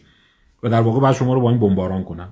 و بعد از اون ورم داده ها رو هی دستکاری می‌کنن. و این دستکاری کردن داده ها که مثلا آه خطر نداره ضرر نداره که مردم در واقع به نوعی توش گرفتار بشن. خب بذارید ببینیم دیگه چه چیزهایی هست که خدمتون بگم. می‌خوام به اون بحث آخر خیشتندانیه برسم هنوز. فصل ششم راجع به این هست. یه اصطلاح قشنگی هم به کار می‌بره بهش میگه قانون مور در هدونیک چینج قانون مور رو شما شنیدید. تقریبا این نقل محافل روشنفکری و فیوچرستیک آینده نگری است. قانون مور این رو میگه که هر سال یا هر 18 ماه قدرت پردازش کامپیوترها و ترانزیستورهاش دو برابر میشه. یعنی مثلا چهار سال بگذره هشت برابر شده. چیز چهار برابر شده. 6 سال بگذره 8 برابر شده. و درست هم میگه. یعنی شما این گوشی که همین الان جلوی من هست قدرت پردازشش چند ده برابر یا شاید چند صد برابر ابر کامپیوترهای ناسا مثلا تو سال 1980 بوده. و این قانون مور میگه ما همین قانون مور رو تو خوراکی ها و لذت های لیمبیک هم داریم. شما می‌بینی با چه همین حتی کشور خودمون چه هر هفته این محصولاتی که می‌زنن این نمی‌دونم این اسنک اینطوریه اینو با این قاطی کرده اینو بستنی رو با اون قاطی کرده کرده چه کرده؟ شما عجب گیرایش میره بالاتر. و اشاره ای داره کاملا درسته به کارهای اعتیاد که میگه ما اعتیاد به غذا همون اعتیاد رو داره که ما به مواد مخدر داریم مکانیزمش. یکیه. و حتی چیز جالبه هم میگه دقت کردی معتادا وقتی مواد می‌زنن کنار چاق میشن. یا وقتی افراد دیگه خیلی چاقن طرف مواد مخدر نمیرن. یعنی مثل که حکی با گیر یه دونه از این لذت های لیمبیک بیفته. این یه سوال اگزیستانسیاله. آیا کسی ممکنه لذت لیمبیک نداشته باشه و گیر هیچ کدومش نیفتاده باشه؟ حتی یه ذره سوال پوارویی بکنم براتون هلکو پوارو اگه یکی رو دیدین سیگار نمی‌کشه مشروب نمی‌خوره قمار نمی‌کنه. یه مشکوک میشین که این پس لذت فیزیولوژیکش و گیر کدومی که از این افتاده؟ اینقدر فراگیر شده. یعنی این الان داره چه کار می‌کنه؟ نگرانی که نکنه اعتیاد خطرناکتر داره. یک یعنی اینقدر قضیه فراگیره و این تصور وجود داره که اصلا میشه کسی یه جوری مثلا بگیم که اون زیر مثلا که می‌بینی اعتیاد پنهان به شکلات داره. یا می‌دونید خیلی از خانم های بازنشسته مسن تو آمریکا بعدا کشف به عمل میاد بعد از اینکه فوت میشه اینا اینا اعتیاد به قمار داشتن. مثلا یواشکی گوشیشو باز می‌کنه و چقدر پول باخته. تمام مثلا بازنشستگیشو باخته بیچاره. شرط بندی رو اسب می‌کرده. هیچ هم نمی‌دونه میاد مثلا مادر بزرگ چرا بیچاره؟ مثلا میوه کم می‌خوره. چرا مهمونی نمیره؟ من می‌شده که این بوده یعنی این همه رو می‌گیره. فصل هفتش شاید مورد توجه دوستان باشه digital addiction میگه وقتی من داشتم این کتاب رو می نوشتم اینو راست میگه. منم تا سخنرانی می‌خوام بکنم راجع به اعتیاد دقیقا این حس رو دارم. همه میگن آقا یه چیزی راجع به این جوونا بگو. به گوشی هاشون چسبیدن. این هم اعتیاده دیگه. بذارید بحث اینو الان تقریبا یک ساعت از عرایزم گذشته. سعی کنم براتون یه جلسه مستقل بذارم. آیا ما اعتیاد اینترنت و قمار و اینا داریم؟ و چیه قضیه؟ چون سوء تفاهم نشه. ببین یه شمشیر دولبه است. اینم به دولبه بودنش اشاره داره. آیا اینی که همه ای بچه ها سرشون تو گوشیه؟ این یه اعتیاده.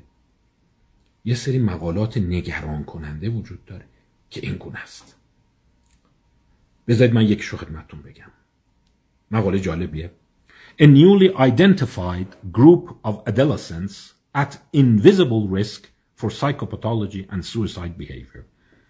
Findings from the Zale study. ولادیمیر کارلی و همکاران ژورنال معتبر World Psychiatry روانپزشکی جهان 2014 داستان چیه؟ یه برنامه دارن به نام زیل که میشه در واقع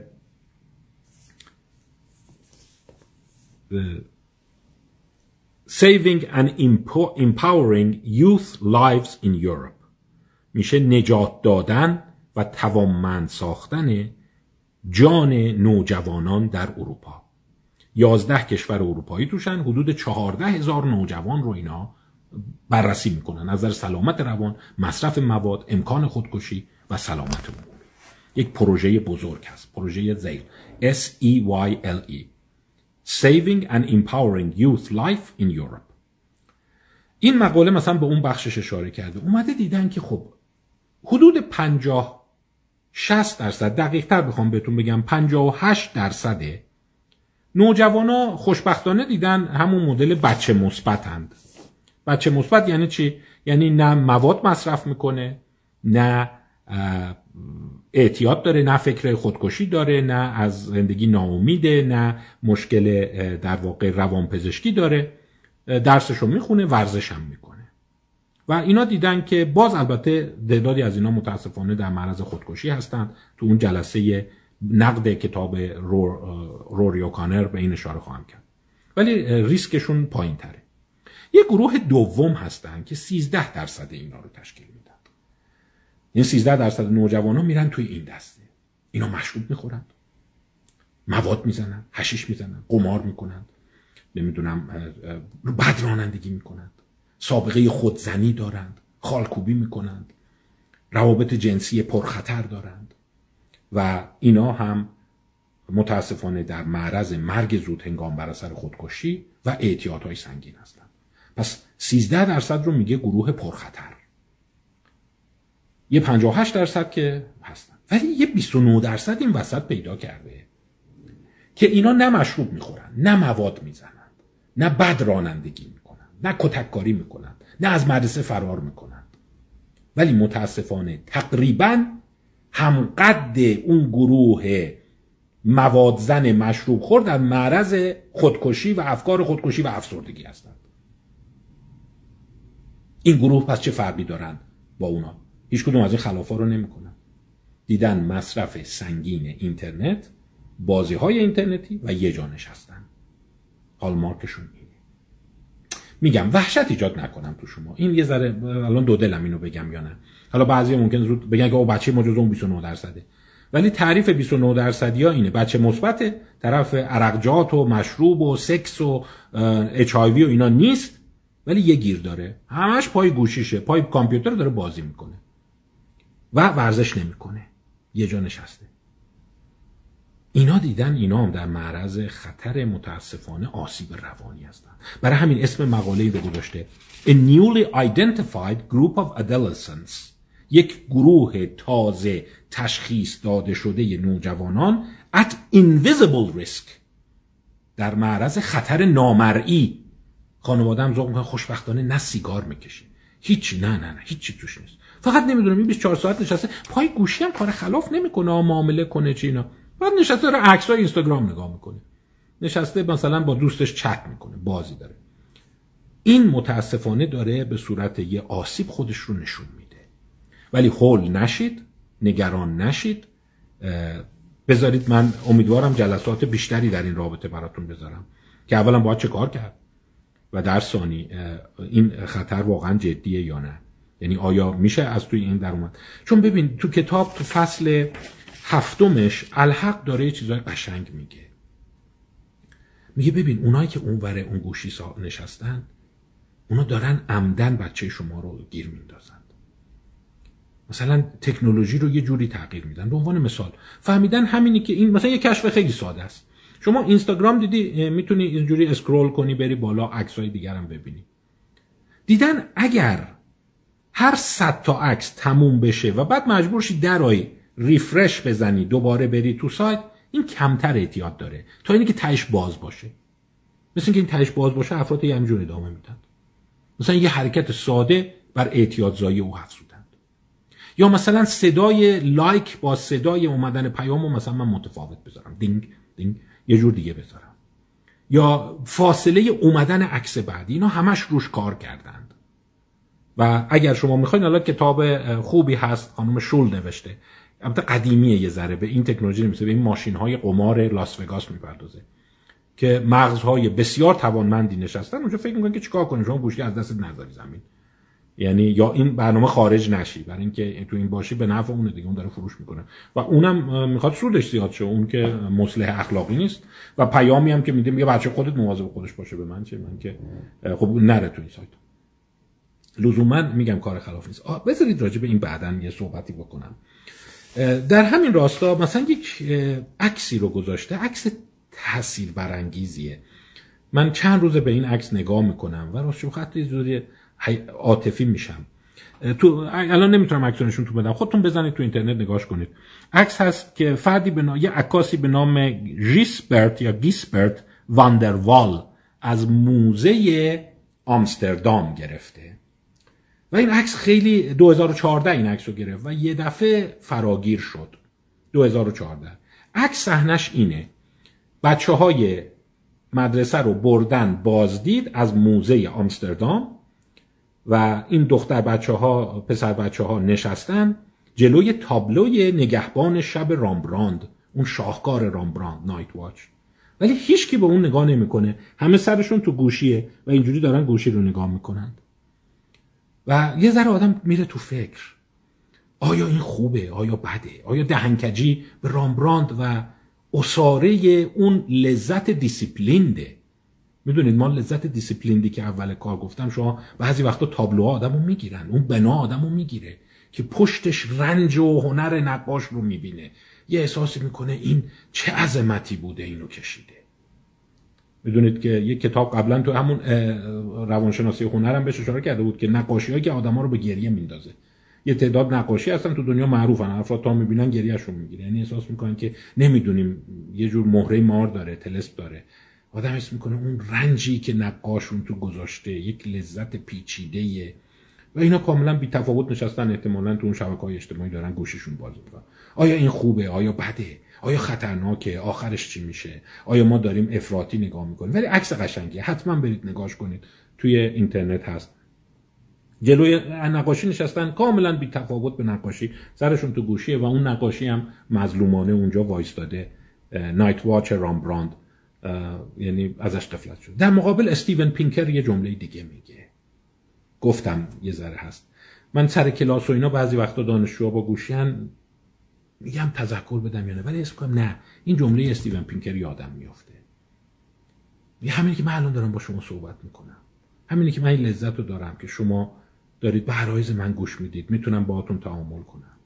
اینی که اگر تو دنیا یه ظلمی میشه یه اتفاق بدی میشه شری سری شبکه های اجتماعی برملا می‌کنند این اون هزینه که بابت این میدیم یعنی همونی هم که سرشون جوری تو گوشیه یه روزی به داد من می‌رسه. یعنی اگه من تو رنج باشم تو مشکل باشم سری خبر منو به اون میگه. و استیون پینکر میگه دلیلی که تو سی چهل سال اخیر حقوق بشر به نوعی رشد کرده و افراد خلافکار فاسد ظالم زودتر برملا میشن همین گوشی است یعنی یه هزینه داریم میدیم کسی رامبراند نگاه نمی‌کنه سرش توی اون سنپ چت و نمی‌دونم واتساپ و ایناشه ولی از اون یه چیز دیگه میدیم دیگه. از حال هم خبر داریم و حقوق بشر انسانیت آزادی اندیشه آزادی بیان داره بیان میشه. اونا این اینستاگرام و گوشی رو برای گسترش اینا که نساختن. اون ساخته که اون کارو بکنه ما داریم ازش این استفاده رو می‌کنیم. داریم بحث علمی می‌کنیم داریم بحث فرهنگی می‌کنیم. یعنی این میگه اون دنگ شاوپینگ گفته بود وقتی اصطلاح قشنگیه. پنجره رو باز می‌کنی هوای تازه بیاد چند تا مگس هم تو میاد دیگه. شاید هم این چند تا مگسه دیگه. حالا به هوای آزادش به هوای تازهش شاید بیارزه. پنجره رو که باز می‌کنی نونم ضرب مثل چینیه یا نه ولی اون گفته. که بهش گفتن ببین تو چین مثلا آسیبا داره زیاد میشه اینو گفت خب پنجره رو باز کنید چند تا مگس هم میاد دیگه. صحبت چین شد مثلا همین کتاب یه آمار قشنگی داده. گفته ببین مثلا همین تغییرات چقدر سریعه تغییرات فیزیولوژیک. 1984 میشه همون زمانی که اون تیانانمن اتفاق افتاد. نوجوانان چینی پنج ممیز پنج درصدشون قبل از ازدواج رابطه جنسی داشتند. یعنی رابطه قبل از ازدواج جنسی تو چینیا زمان تینانمن 1984 5 ممیز 5 درصد بوده. سال 2005 یعنی 15 سال پیش که الان احتمالا آمار بیشتر شده 70 درصد شده. یعنی میشه حدس بزنی اگر اون تعمیمش بدی الان مثلا 80 85 درصد جوانان چینی قبل از ازدواجشون رابطه جنسی دارن. یعنی ببین تحول چقدر سریعه و این امور لذت بخش چقدر سریع دارن رشد می‌کنن و پشتش میگه خب دسترسیشون به سیستم های آنلاین دوستیابی و نمی‌دونم dating و ایناست. یا چند تا چیز دیگه براتون بگم شاید بد نباشه. از اون نکات ظریفیه که آدم مثلا بدونه. میگه تا سال 2011 2011 تو آمریکا سال به سال آمار مرگ و میر در تصادفات رو به کاهش بوده. تا اینکه 2011 دوباره رو شروع کرده افزایش پیدا کردن. و دلیلش رو انداختن گردن گوشی. میگن اون افزایش تلفات مال اینایی بوده که هنگام رانندگی دارن چت می‌کنن یا دارن تکست می‌زنند یعنی می‌بینی این بلا رو سر افراد آورده. یا چند تا آمار جالب دیگه. میگه وقتی اون شرارت رشد می‌کنه کنارش یه صنعت عجیب غریبی هم رشد می‌کنه. یعنی فقط خودش نیست. مشکلات دیگه هم هست. مثلا جالبه بدونید میگه صنعت در سال 2016 این جالبه اونایی که می‌خوان سرمایه گذاری کنند یا آنترپرنور هستند و اینا. صنعت رژیم غذایی یعنی داروهای لاغری و رژیم و نمی‌دونم خودتو لاغر کنی 215 میلیارد دلار درآمد داشته. میلیارد و سالانه صنعت رژیم و کاهش وزن 8 ممیز 3 درصد رشد می‌کنه. یعنی نشون میده اون vice که میاد ضدش هم داره رشد می‌کنه. یعنی شاید در واقع بشه گفت او یه چیز خیلی پیچیده است. یا جالبه میگه این vice ها با همدیگه هم شروع می‌کنند رقابت کردن. یعنی اینم باید در نظر بگیریم. مثلا جالب بود نوشته بود که اومده بودن دیده بودن که اونایی که تولید کننده شکر هستند و شیرینیجات رو تولید می‌کنند بیشتر دوست دارن بگن سکته های قلبی به دلیل افزایش چربی و کلستروله. این جالبه میندازن گردن چربی و کلسترول. و دیدن توی خطای پژوهشی و تبلیغاتیشون ای دارن اونو پر رنگ می‌کنن. کلسترول بالا خیلی خطرناکه. در صورتی که برای اینکه مردم یادشون بره که قند بالا در واقع خطرناک نیست. یا جالبه دیدن وقتی مردم رو تشویق می‌کنی غذاهای کم چرب بخورن غذاهای شکردار بیشتر می‌کنن یعنی بین سنف شکر و سنف چربی رقابت مثلا شکل گرفته. یا توی دیزنیلند توی فلوریدا دیدن دیزنیلند داره زیرآب کازینوها رو می‌زنه. یعنی جلوگیری می‌کنه هی داره راجع به اعتیاد به قمار و اینا بحث می‌کنه. چرا؟ چون می‌خواد دیزنیلندش روش کنه دیگه. یعنی اگر اومدی فلوریدا پولت رو صرف دیزنیلند و خورد و خوراک و اون شهر بازی و ایناش بکنی. نری کازینو. کازینو هم سعی دارن زیرآب دیزنیلند رو بزنن. یعنی می‌بینی اینا با همدیگه در رقابت هستن. یا باز مثلا اشاره می‌کنه که ما یک افزایش شدید اعتیادهای عجیب غریب داریم می‌بینیم که اصلا نمی‌دونیم اسمش رو اعتیاد بذاریم یا نه. یکی از جالبترین اعتیادهایی که من دیدم این توش نام برده تنورکسیا تنورکسیا یعنی اونایی که به برونزه کردن پوستشون معتادند. یعنی هر ماه میرن سولاریوم هر ماه میرن پوستشون رو برونزه می‌کنن بعد تا پوستشون روشن شدن بیقرار میشن عصبی میشن احساس می‌کنن که خیلی شدن دوباره میرن. میگه حتی یه عده پیدا شدن که اینا و بعد خطر اون چیه؟ میگن سرطان ملانوم پوست است. برای اینکه انقدر میری خودتو برونزه می‌کنه اینه. و مثلا اون یک اتفاق دیگه است. یا مثال هایی داره در مورد صنعت دخانیات و در واقع کارهایی که اونا کردن. من یه اشاره رو به این بکنم چون میارزه این اشاره رو. دو دقیقه گوش بدید. همیشه اون وایسی ها نمی‌برند. و تو این کتاب هم یه اشاره کرده که مثلا تو دخانیات در غرب یه شکست خوردند. شرکت های دخانی هر چقدر سعی کردند فروششون رو بالا ببرند بالاخره شکست خوردند. و اینجوری بهتون بگم که مصرف دخانیات یه زمانی در اروپای غربی و آمریکای شمالی چهل درصد جمعیت بود. الان زیر 20 درصد شده. یعنی نصف بازارشون از دست دادن. مضاف بر اینه که اونایی که الان سیگار مصرف می‌کنن تقریبا نصف سیگاری های ثابت مصرف می‌کنن. یعنی اون نصف شده اینم نصف شده یک چهارم شده. یعنی فروششون در دنیای مرفه به یک چهارم کاهش پیدا کرده. پس میگه اونایی که می‌خوان جلوی این vice رو بگیرن خیلی هم ناامید نشن. اینجوری هم نیست که سرمایداری ببره هم میشه. روش هایی هست که جلوشون بره. من راجع به سیگار گفتم. دو دقیقه وقتتون رو بگیرم. می‌دونی چه جور بردند اولش اومدن گفتن سیگار بیماری و سرطان میاره. اون زمان فیلیپ موریس ماربرو اینا به این رسیدن که ای وای بدبخت شد دیگه مردم بفهمن که این سرطان میاره دیگه نمیرن بکشن. ولی روان بشر اونقدر میگم ساده نیست که شما فکر می‌کنید. 1953 54 اومدن شبهه ایجاد کردند دانشمند آوردن میز گل گذاشتن. ببین علم همیشه صاحب. علم تغییر می‌کنه نمی‌دونم کی گفته. حالا همه که سرطان نمی‌گیرن.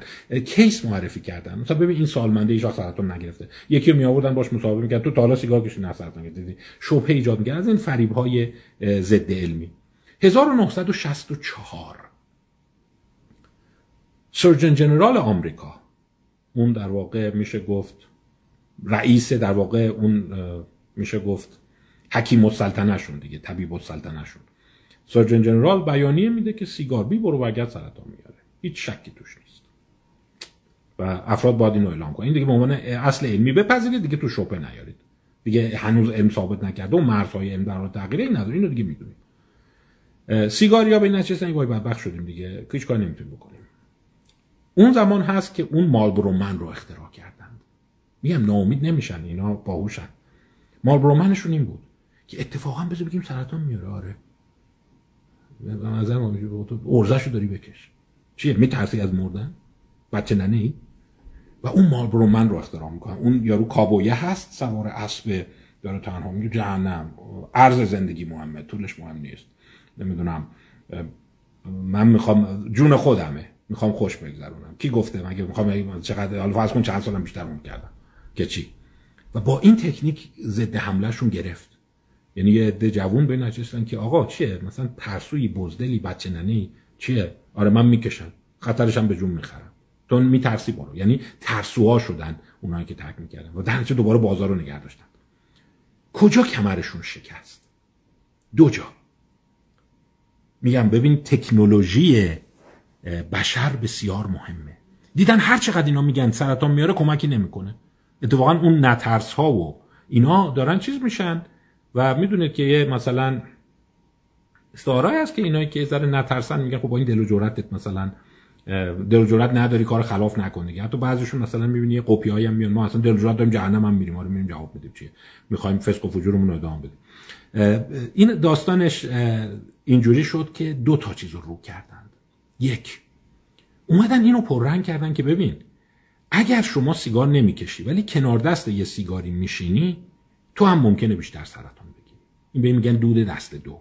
تازه دود دست سه هم تعریف کردن. دست سه یعنی اون اینجا سیگار کشته از اتاق رفته بیرون شما اومدین نشستی اینجا نهار بخوری شما هم سرطانت میره بالا اونجا دیگه مردم مقابل هم قرار گرفتن. این نیست که تو با بدن خودت هر کاری می‌خوای بکنی می‌خوای زودتر بمیری نه. تو داری به بدن من آسیب می‌زنی.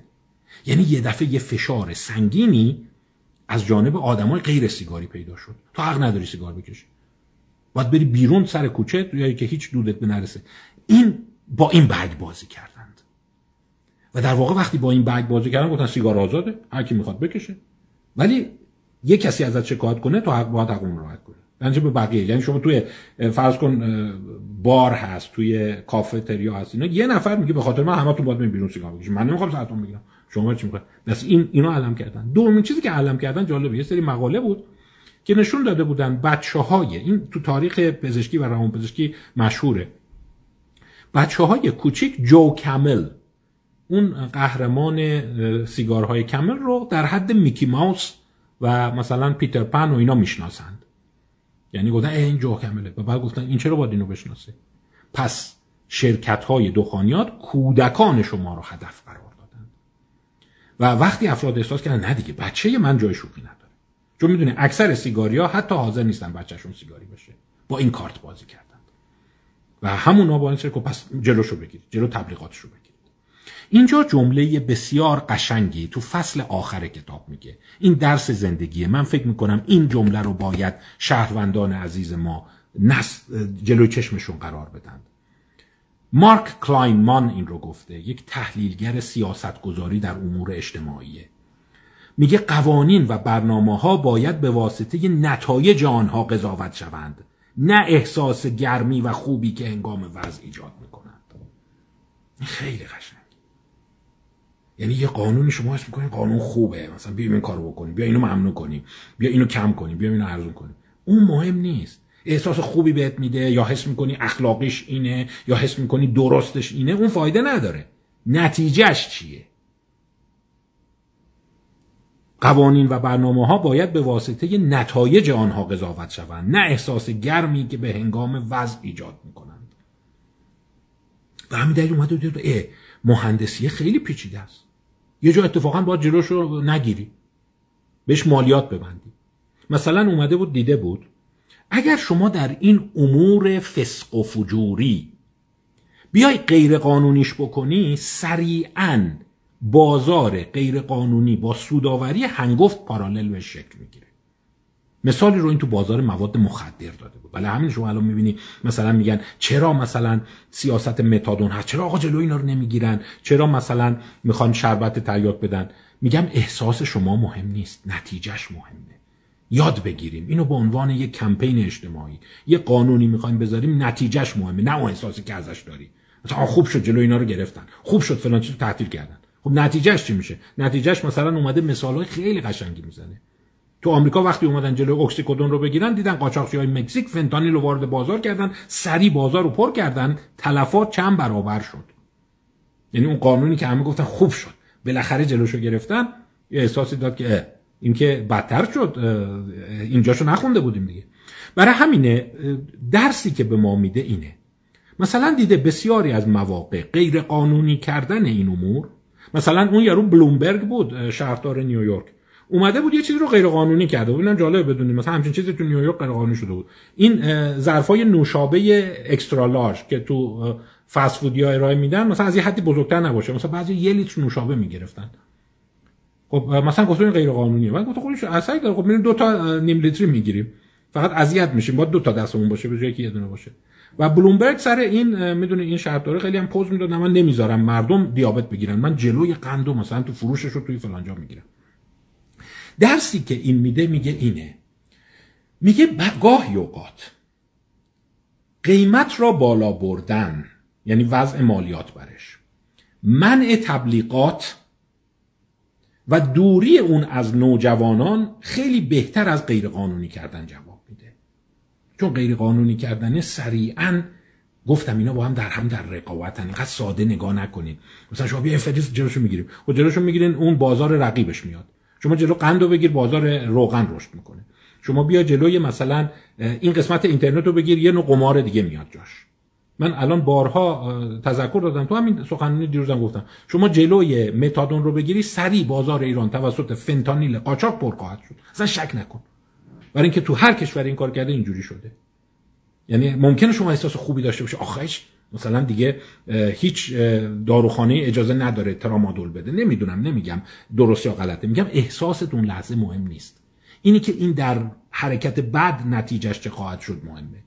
حالا من این جلو این کانال رو بگیرم مثلا این گوشی رو از بچه ها بگیرم. و گوشی رو بگیری شاید یه اتفاق دیگه بیفته که اون خطرناک باشه نتیجه مهمه. پس حواسمون به این باشه.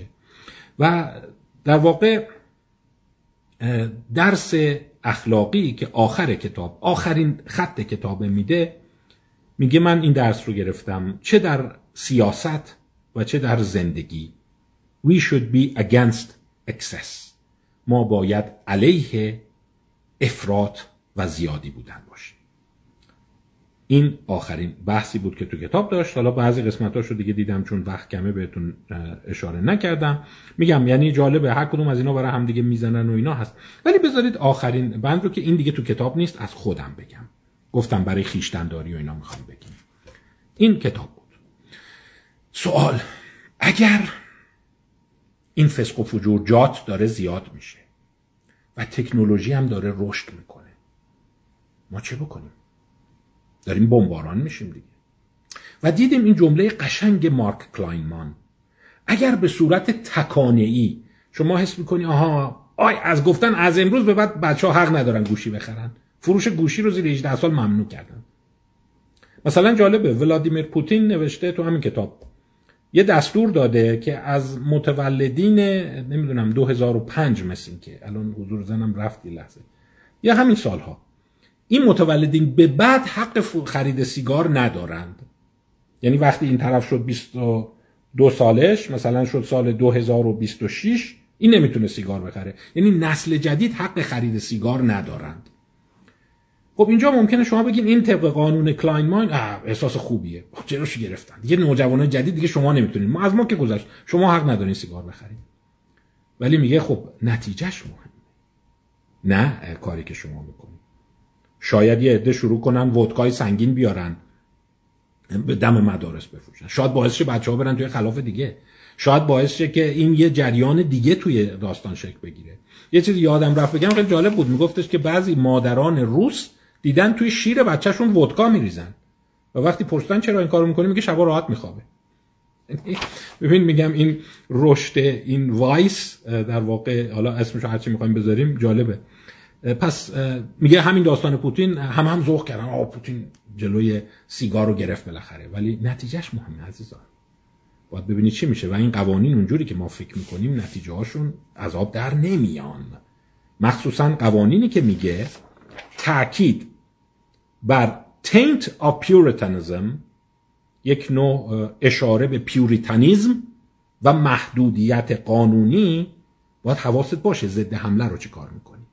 میگه جنبش های ضد فسق و فجور ابتدای قرن بیستم چون اینجاشو نخونده بودن ضد حمله خیلی قشنگ اون سرمایهداری لیمبیک رو دست کم گرفته بودن. با خیلی قشنگ وارد شد و جالب بود نوشته بود که بعد که اومدن دیدن حتی واتیکان هم شروع کرده سرمایه گذاری کردن تو بازار بورس همین شرکت های فسق و فجوری. یعنی حتی اون هم گیر کرده. یعنی پیوریتانیزم و اون روی کردش کمک نکرده.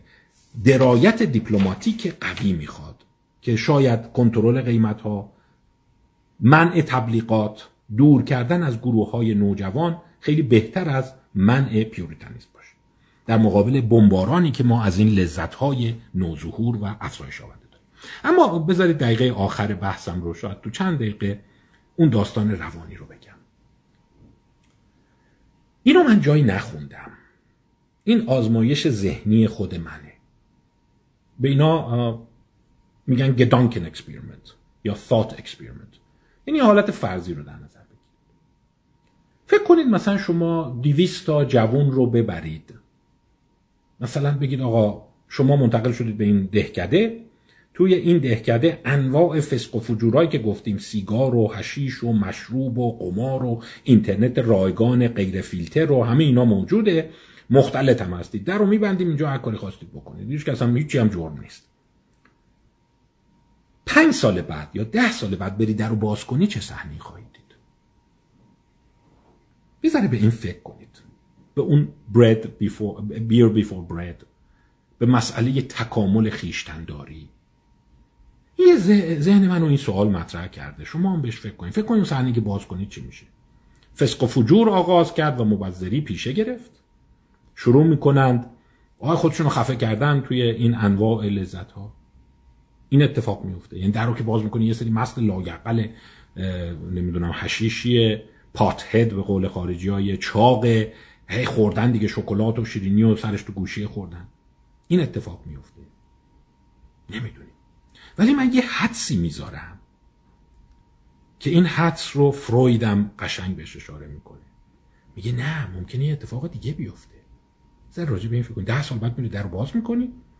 می‌بینی یک نظام ارتودکس پیوریتن شکل گرفته که افراد یک سری مناسک سختگیرانه دارند. ما چهارشنبه ها مثلا مشروب نمی‌خوریم. فقط یک روز در هفته یک روز در ماه اجازه داریم. هیچ وقت شکر رو حق نداریم با مثلا گوشیمون وقتی شکر می‌خوریم حق نداریم گوشیمون رو نگاه کنیم. این می‌تونه اینجوری باشه که تکانه تکانه لذت بخش منجر به تکامل سیستم executive function ضد خودش بشه. ببینید شما وقتی غزال رو می‌بینید پاهای قوی داره و قدرت جهش خوبی داره. شما سوال می‌کنید تو که علف می‌خوری چرنده هستی این پاهای قوی به چه دردت می‌خوره؟ چرا تکامل بهت این پاهای قوی رو داده؟ جواب برای اینکه یه چیزی به نام یوز پلنگ هست اون میفته دنبال من. برای فرار از اون اینو ساختم. نکنه تکامل executive function کارکرد اجرایی یعنی خویشتنداری ما قدرت نگفتن ما قدرت اینی که جلوی تکانمون رو بگیریم. همزمان محصول بمباران و حمله به ما توسط محرک های لذت بخشه. شاید فروید خیلی قشنگ به این اشاره کرده بود که حتی این مقابله می‌تونه جنبه وسواسگونه خرافیگونه بگیره. یعنی مثلا چرا 27 ماه مثلا شما شکلات نمی‌خورید؟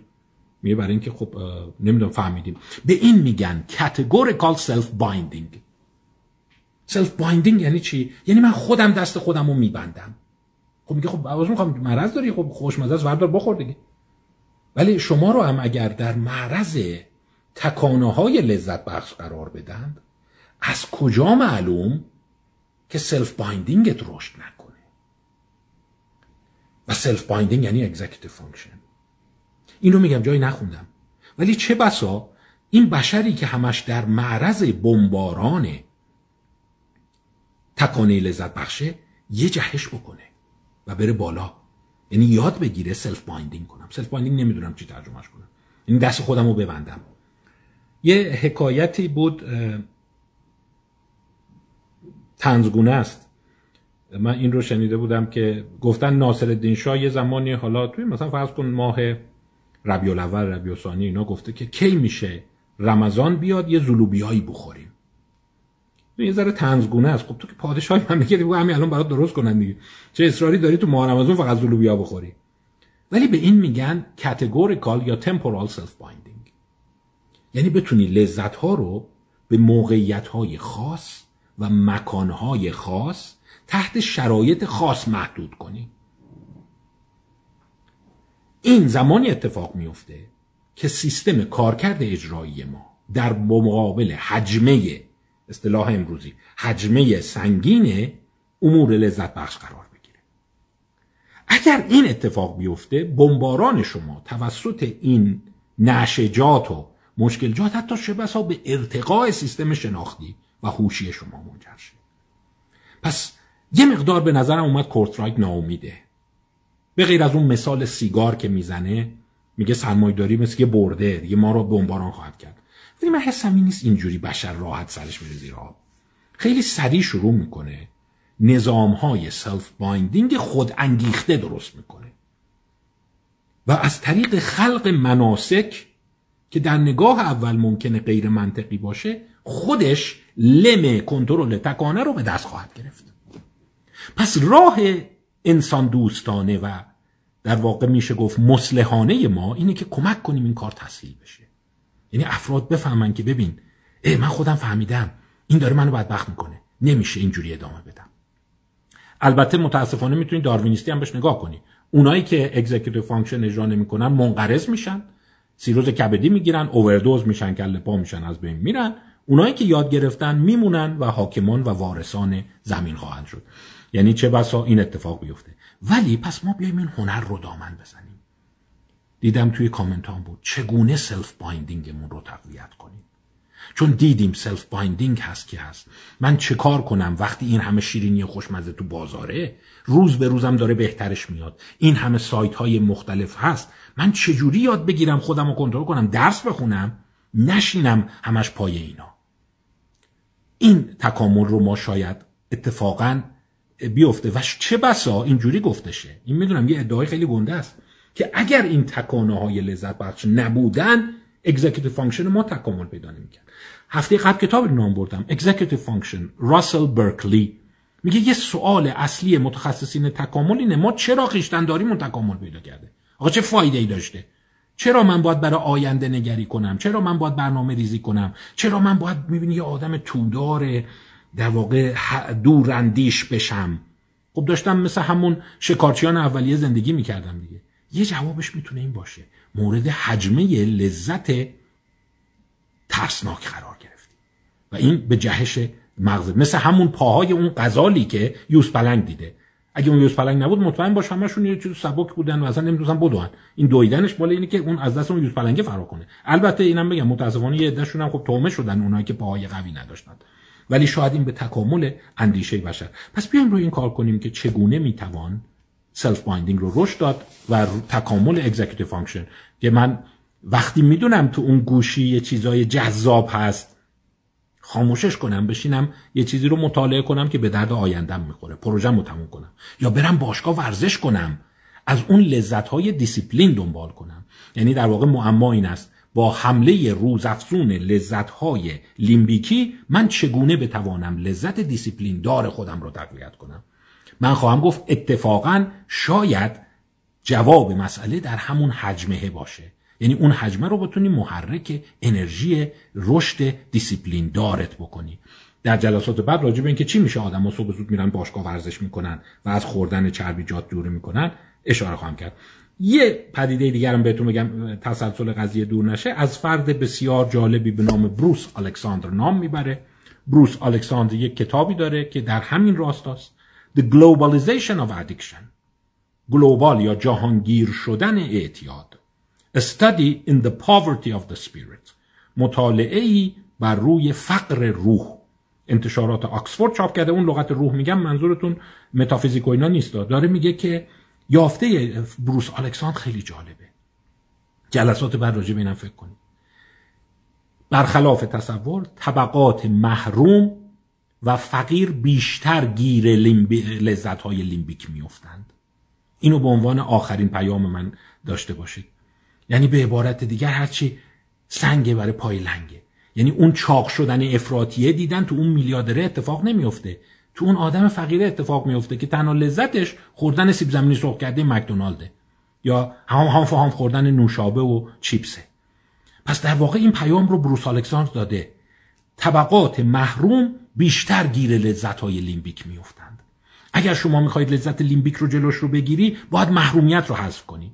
پس در واقع می‌تونه این کمک کنه که به جای اینکه به puritanism اخلاقگرا تاکید کنی آقا زشت گناه زشت گناهه برو محرومیت رو درست کن. محرومیت رو درست کنی الکلیسم کم میشه. محرومیت رو درست کنی چاقی مفرط کم میشه قماربازی افراطی هم کم میشه.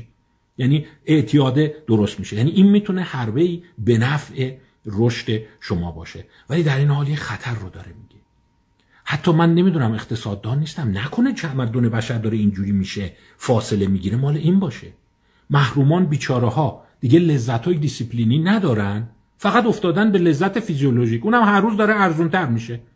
یه گیگ اینترنت می‌خره میشینه چت می‌کنه. یه چند تا تیتاپ با نوشابه می‌خره. چند تا نمی‌دونم چیپس می‌خره. میشینه پورنوگرافی نگاه می‌کنه اوتو اروتیک خود ارزایی می‌کنه. این میشه لذت فیزیولوژیکش داره همه چیشو میبله. اونی که جزء حاکمانه میره قهرمان ورزشی میشه قهرمان اقتصادی میشه مدیر موفق میشه نمی‌دونم سرمایه گذار کارآفرین میشه و این گپ هی بیشتر و بیشتر میشه. یعنی ببین تهدید کجا هست. ولی امیدوارم اینا درسایی برای ما باشه. درسای بعدیمون سر این خواهیم بود. چه کنیم؟ لذت های دیسیپلینی رو بتونیم رشد بدیم. این شکاف رو کم بکنیم. باید به اون طبقه بالا هشدار بدیم که ببین خیلی از اینا هم فهمیدن که همش بخوای مردم رو ببندی به لذت فیزیولوژیک پول دراری آخر سر جامعه شکل قشنگی نخواهد گرفت. و کل دنیاست. همه جا اینجوری یعنی شما می‌بینید که این قمار کردن سطح پایین. فکر نکن الان دیگه فقط اون پولدارا تو مونت کارلو نشستن. اون اتفاقا گمبلر قمارباز معتاد نمیشه. تفریحی قمار می‌کنه. بیچاره ای که یه حقوق اندک گرفته سر برج کل پولش رو میبازه. چرا؟ چون تو اینترنت یه قمار ارزون پیدا کرده مثلا با یه شارژ می‌خره این کار می‌کنه. یا طرف میره مشروب ارزون می‌خره یا میره پورنوگرافیک تماشا می‌کنه. یعنی یه جوری این شکاف خواهد بود.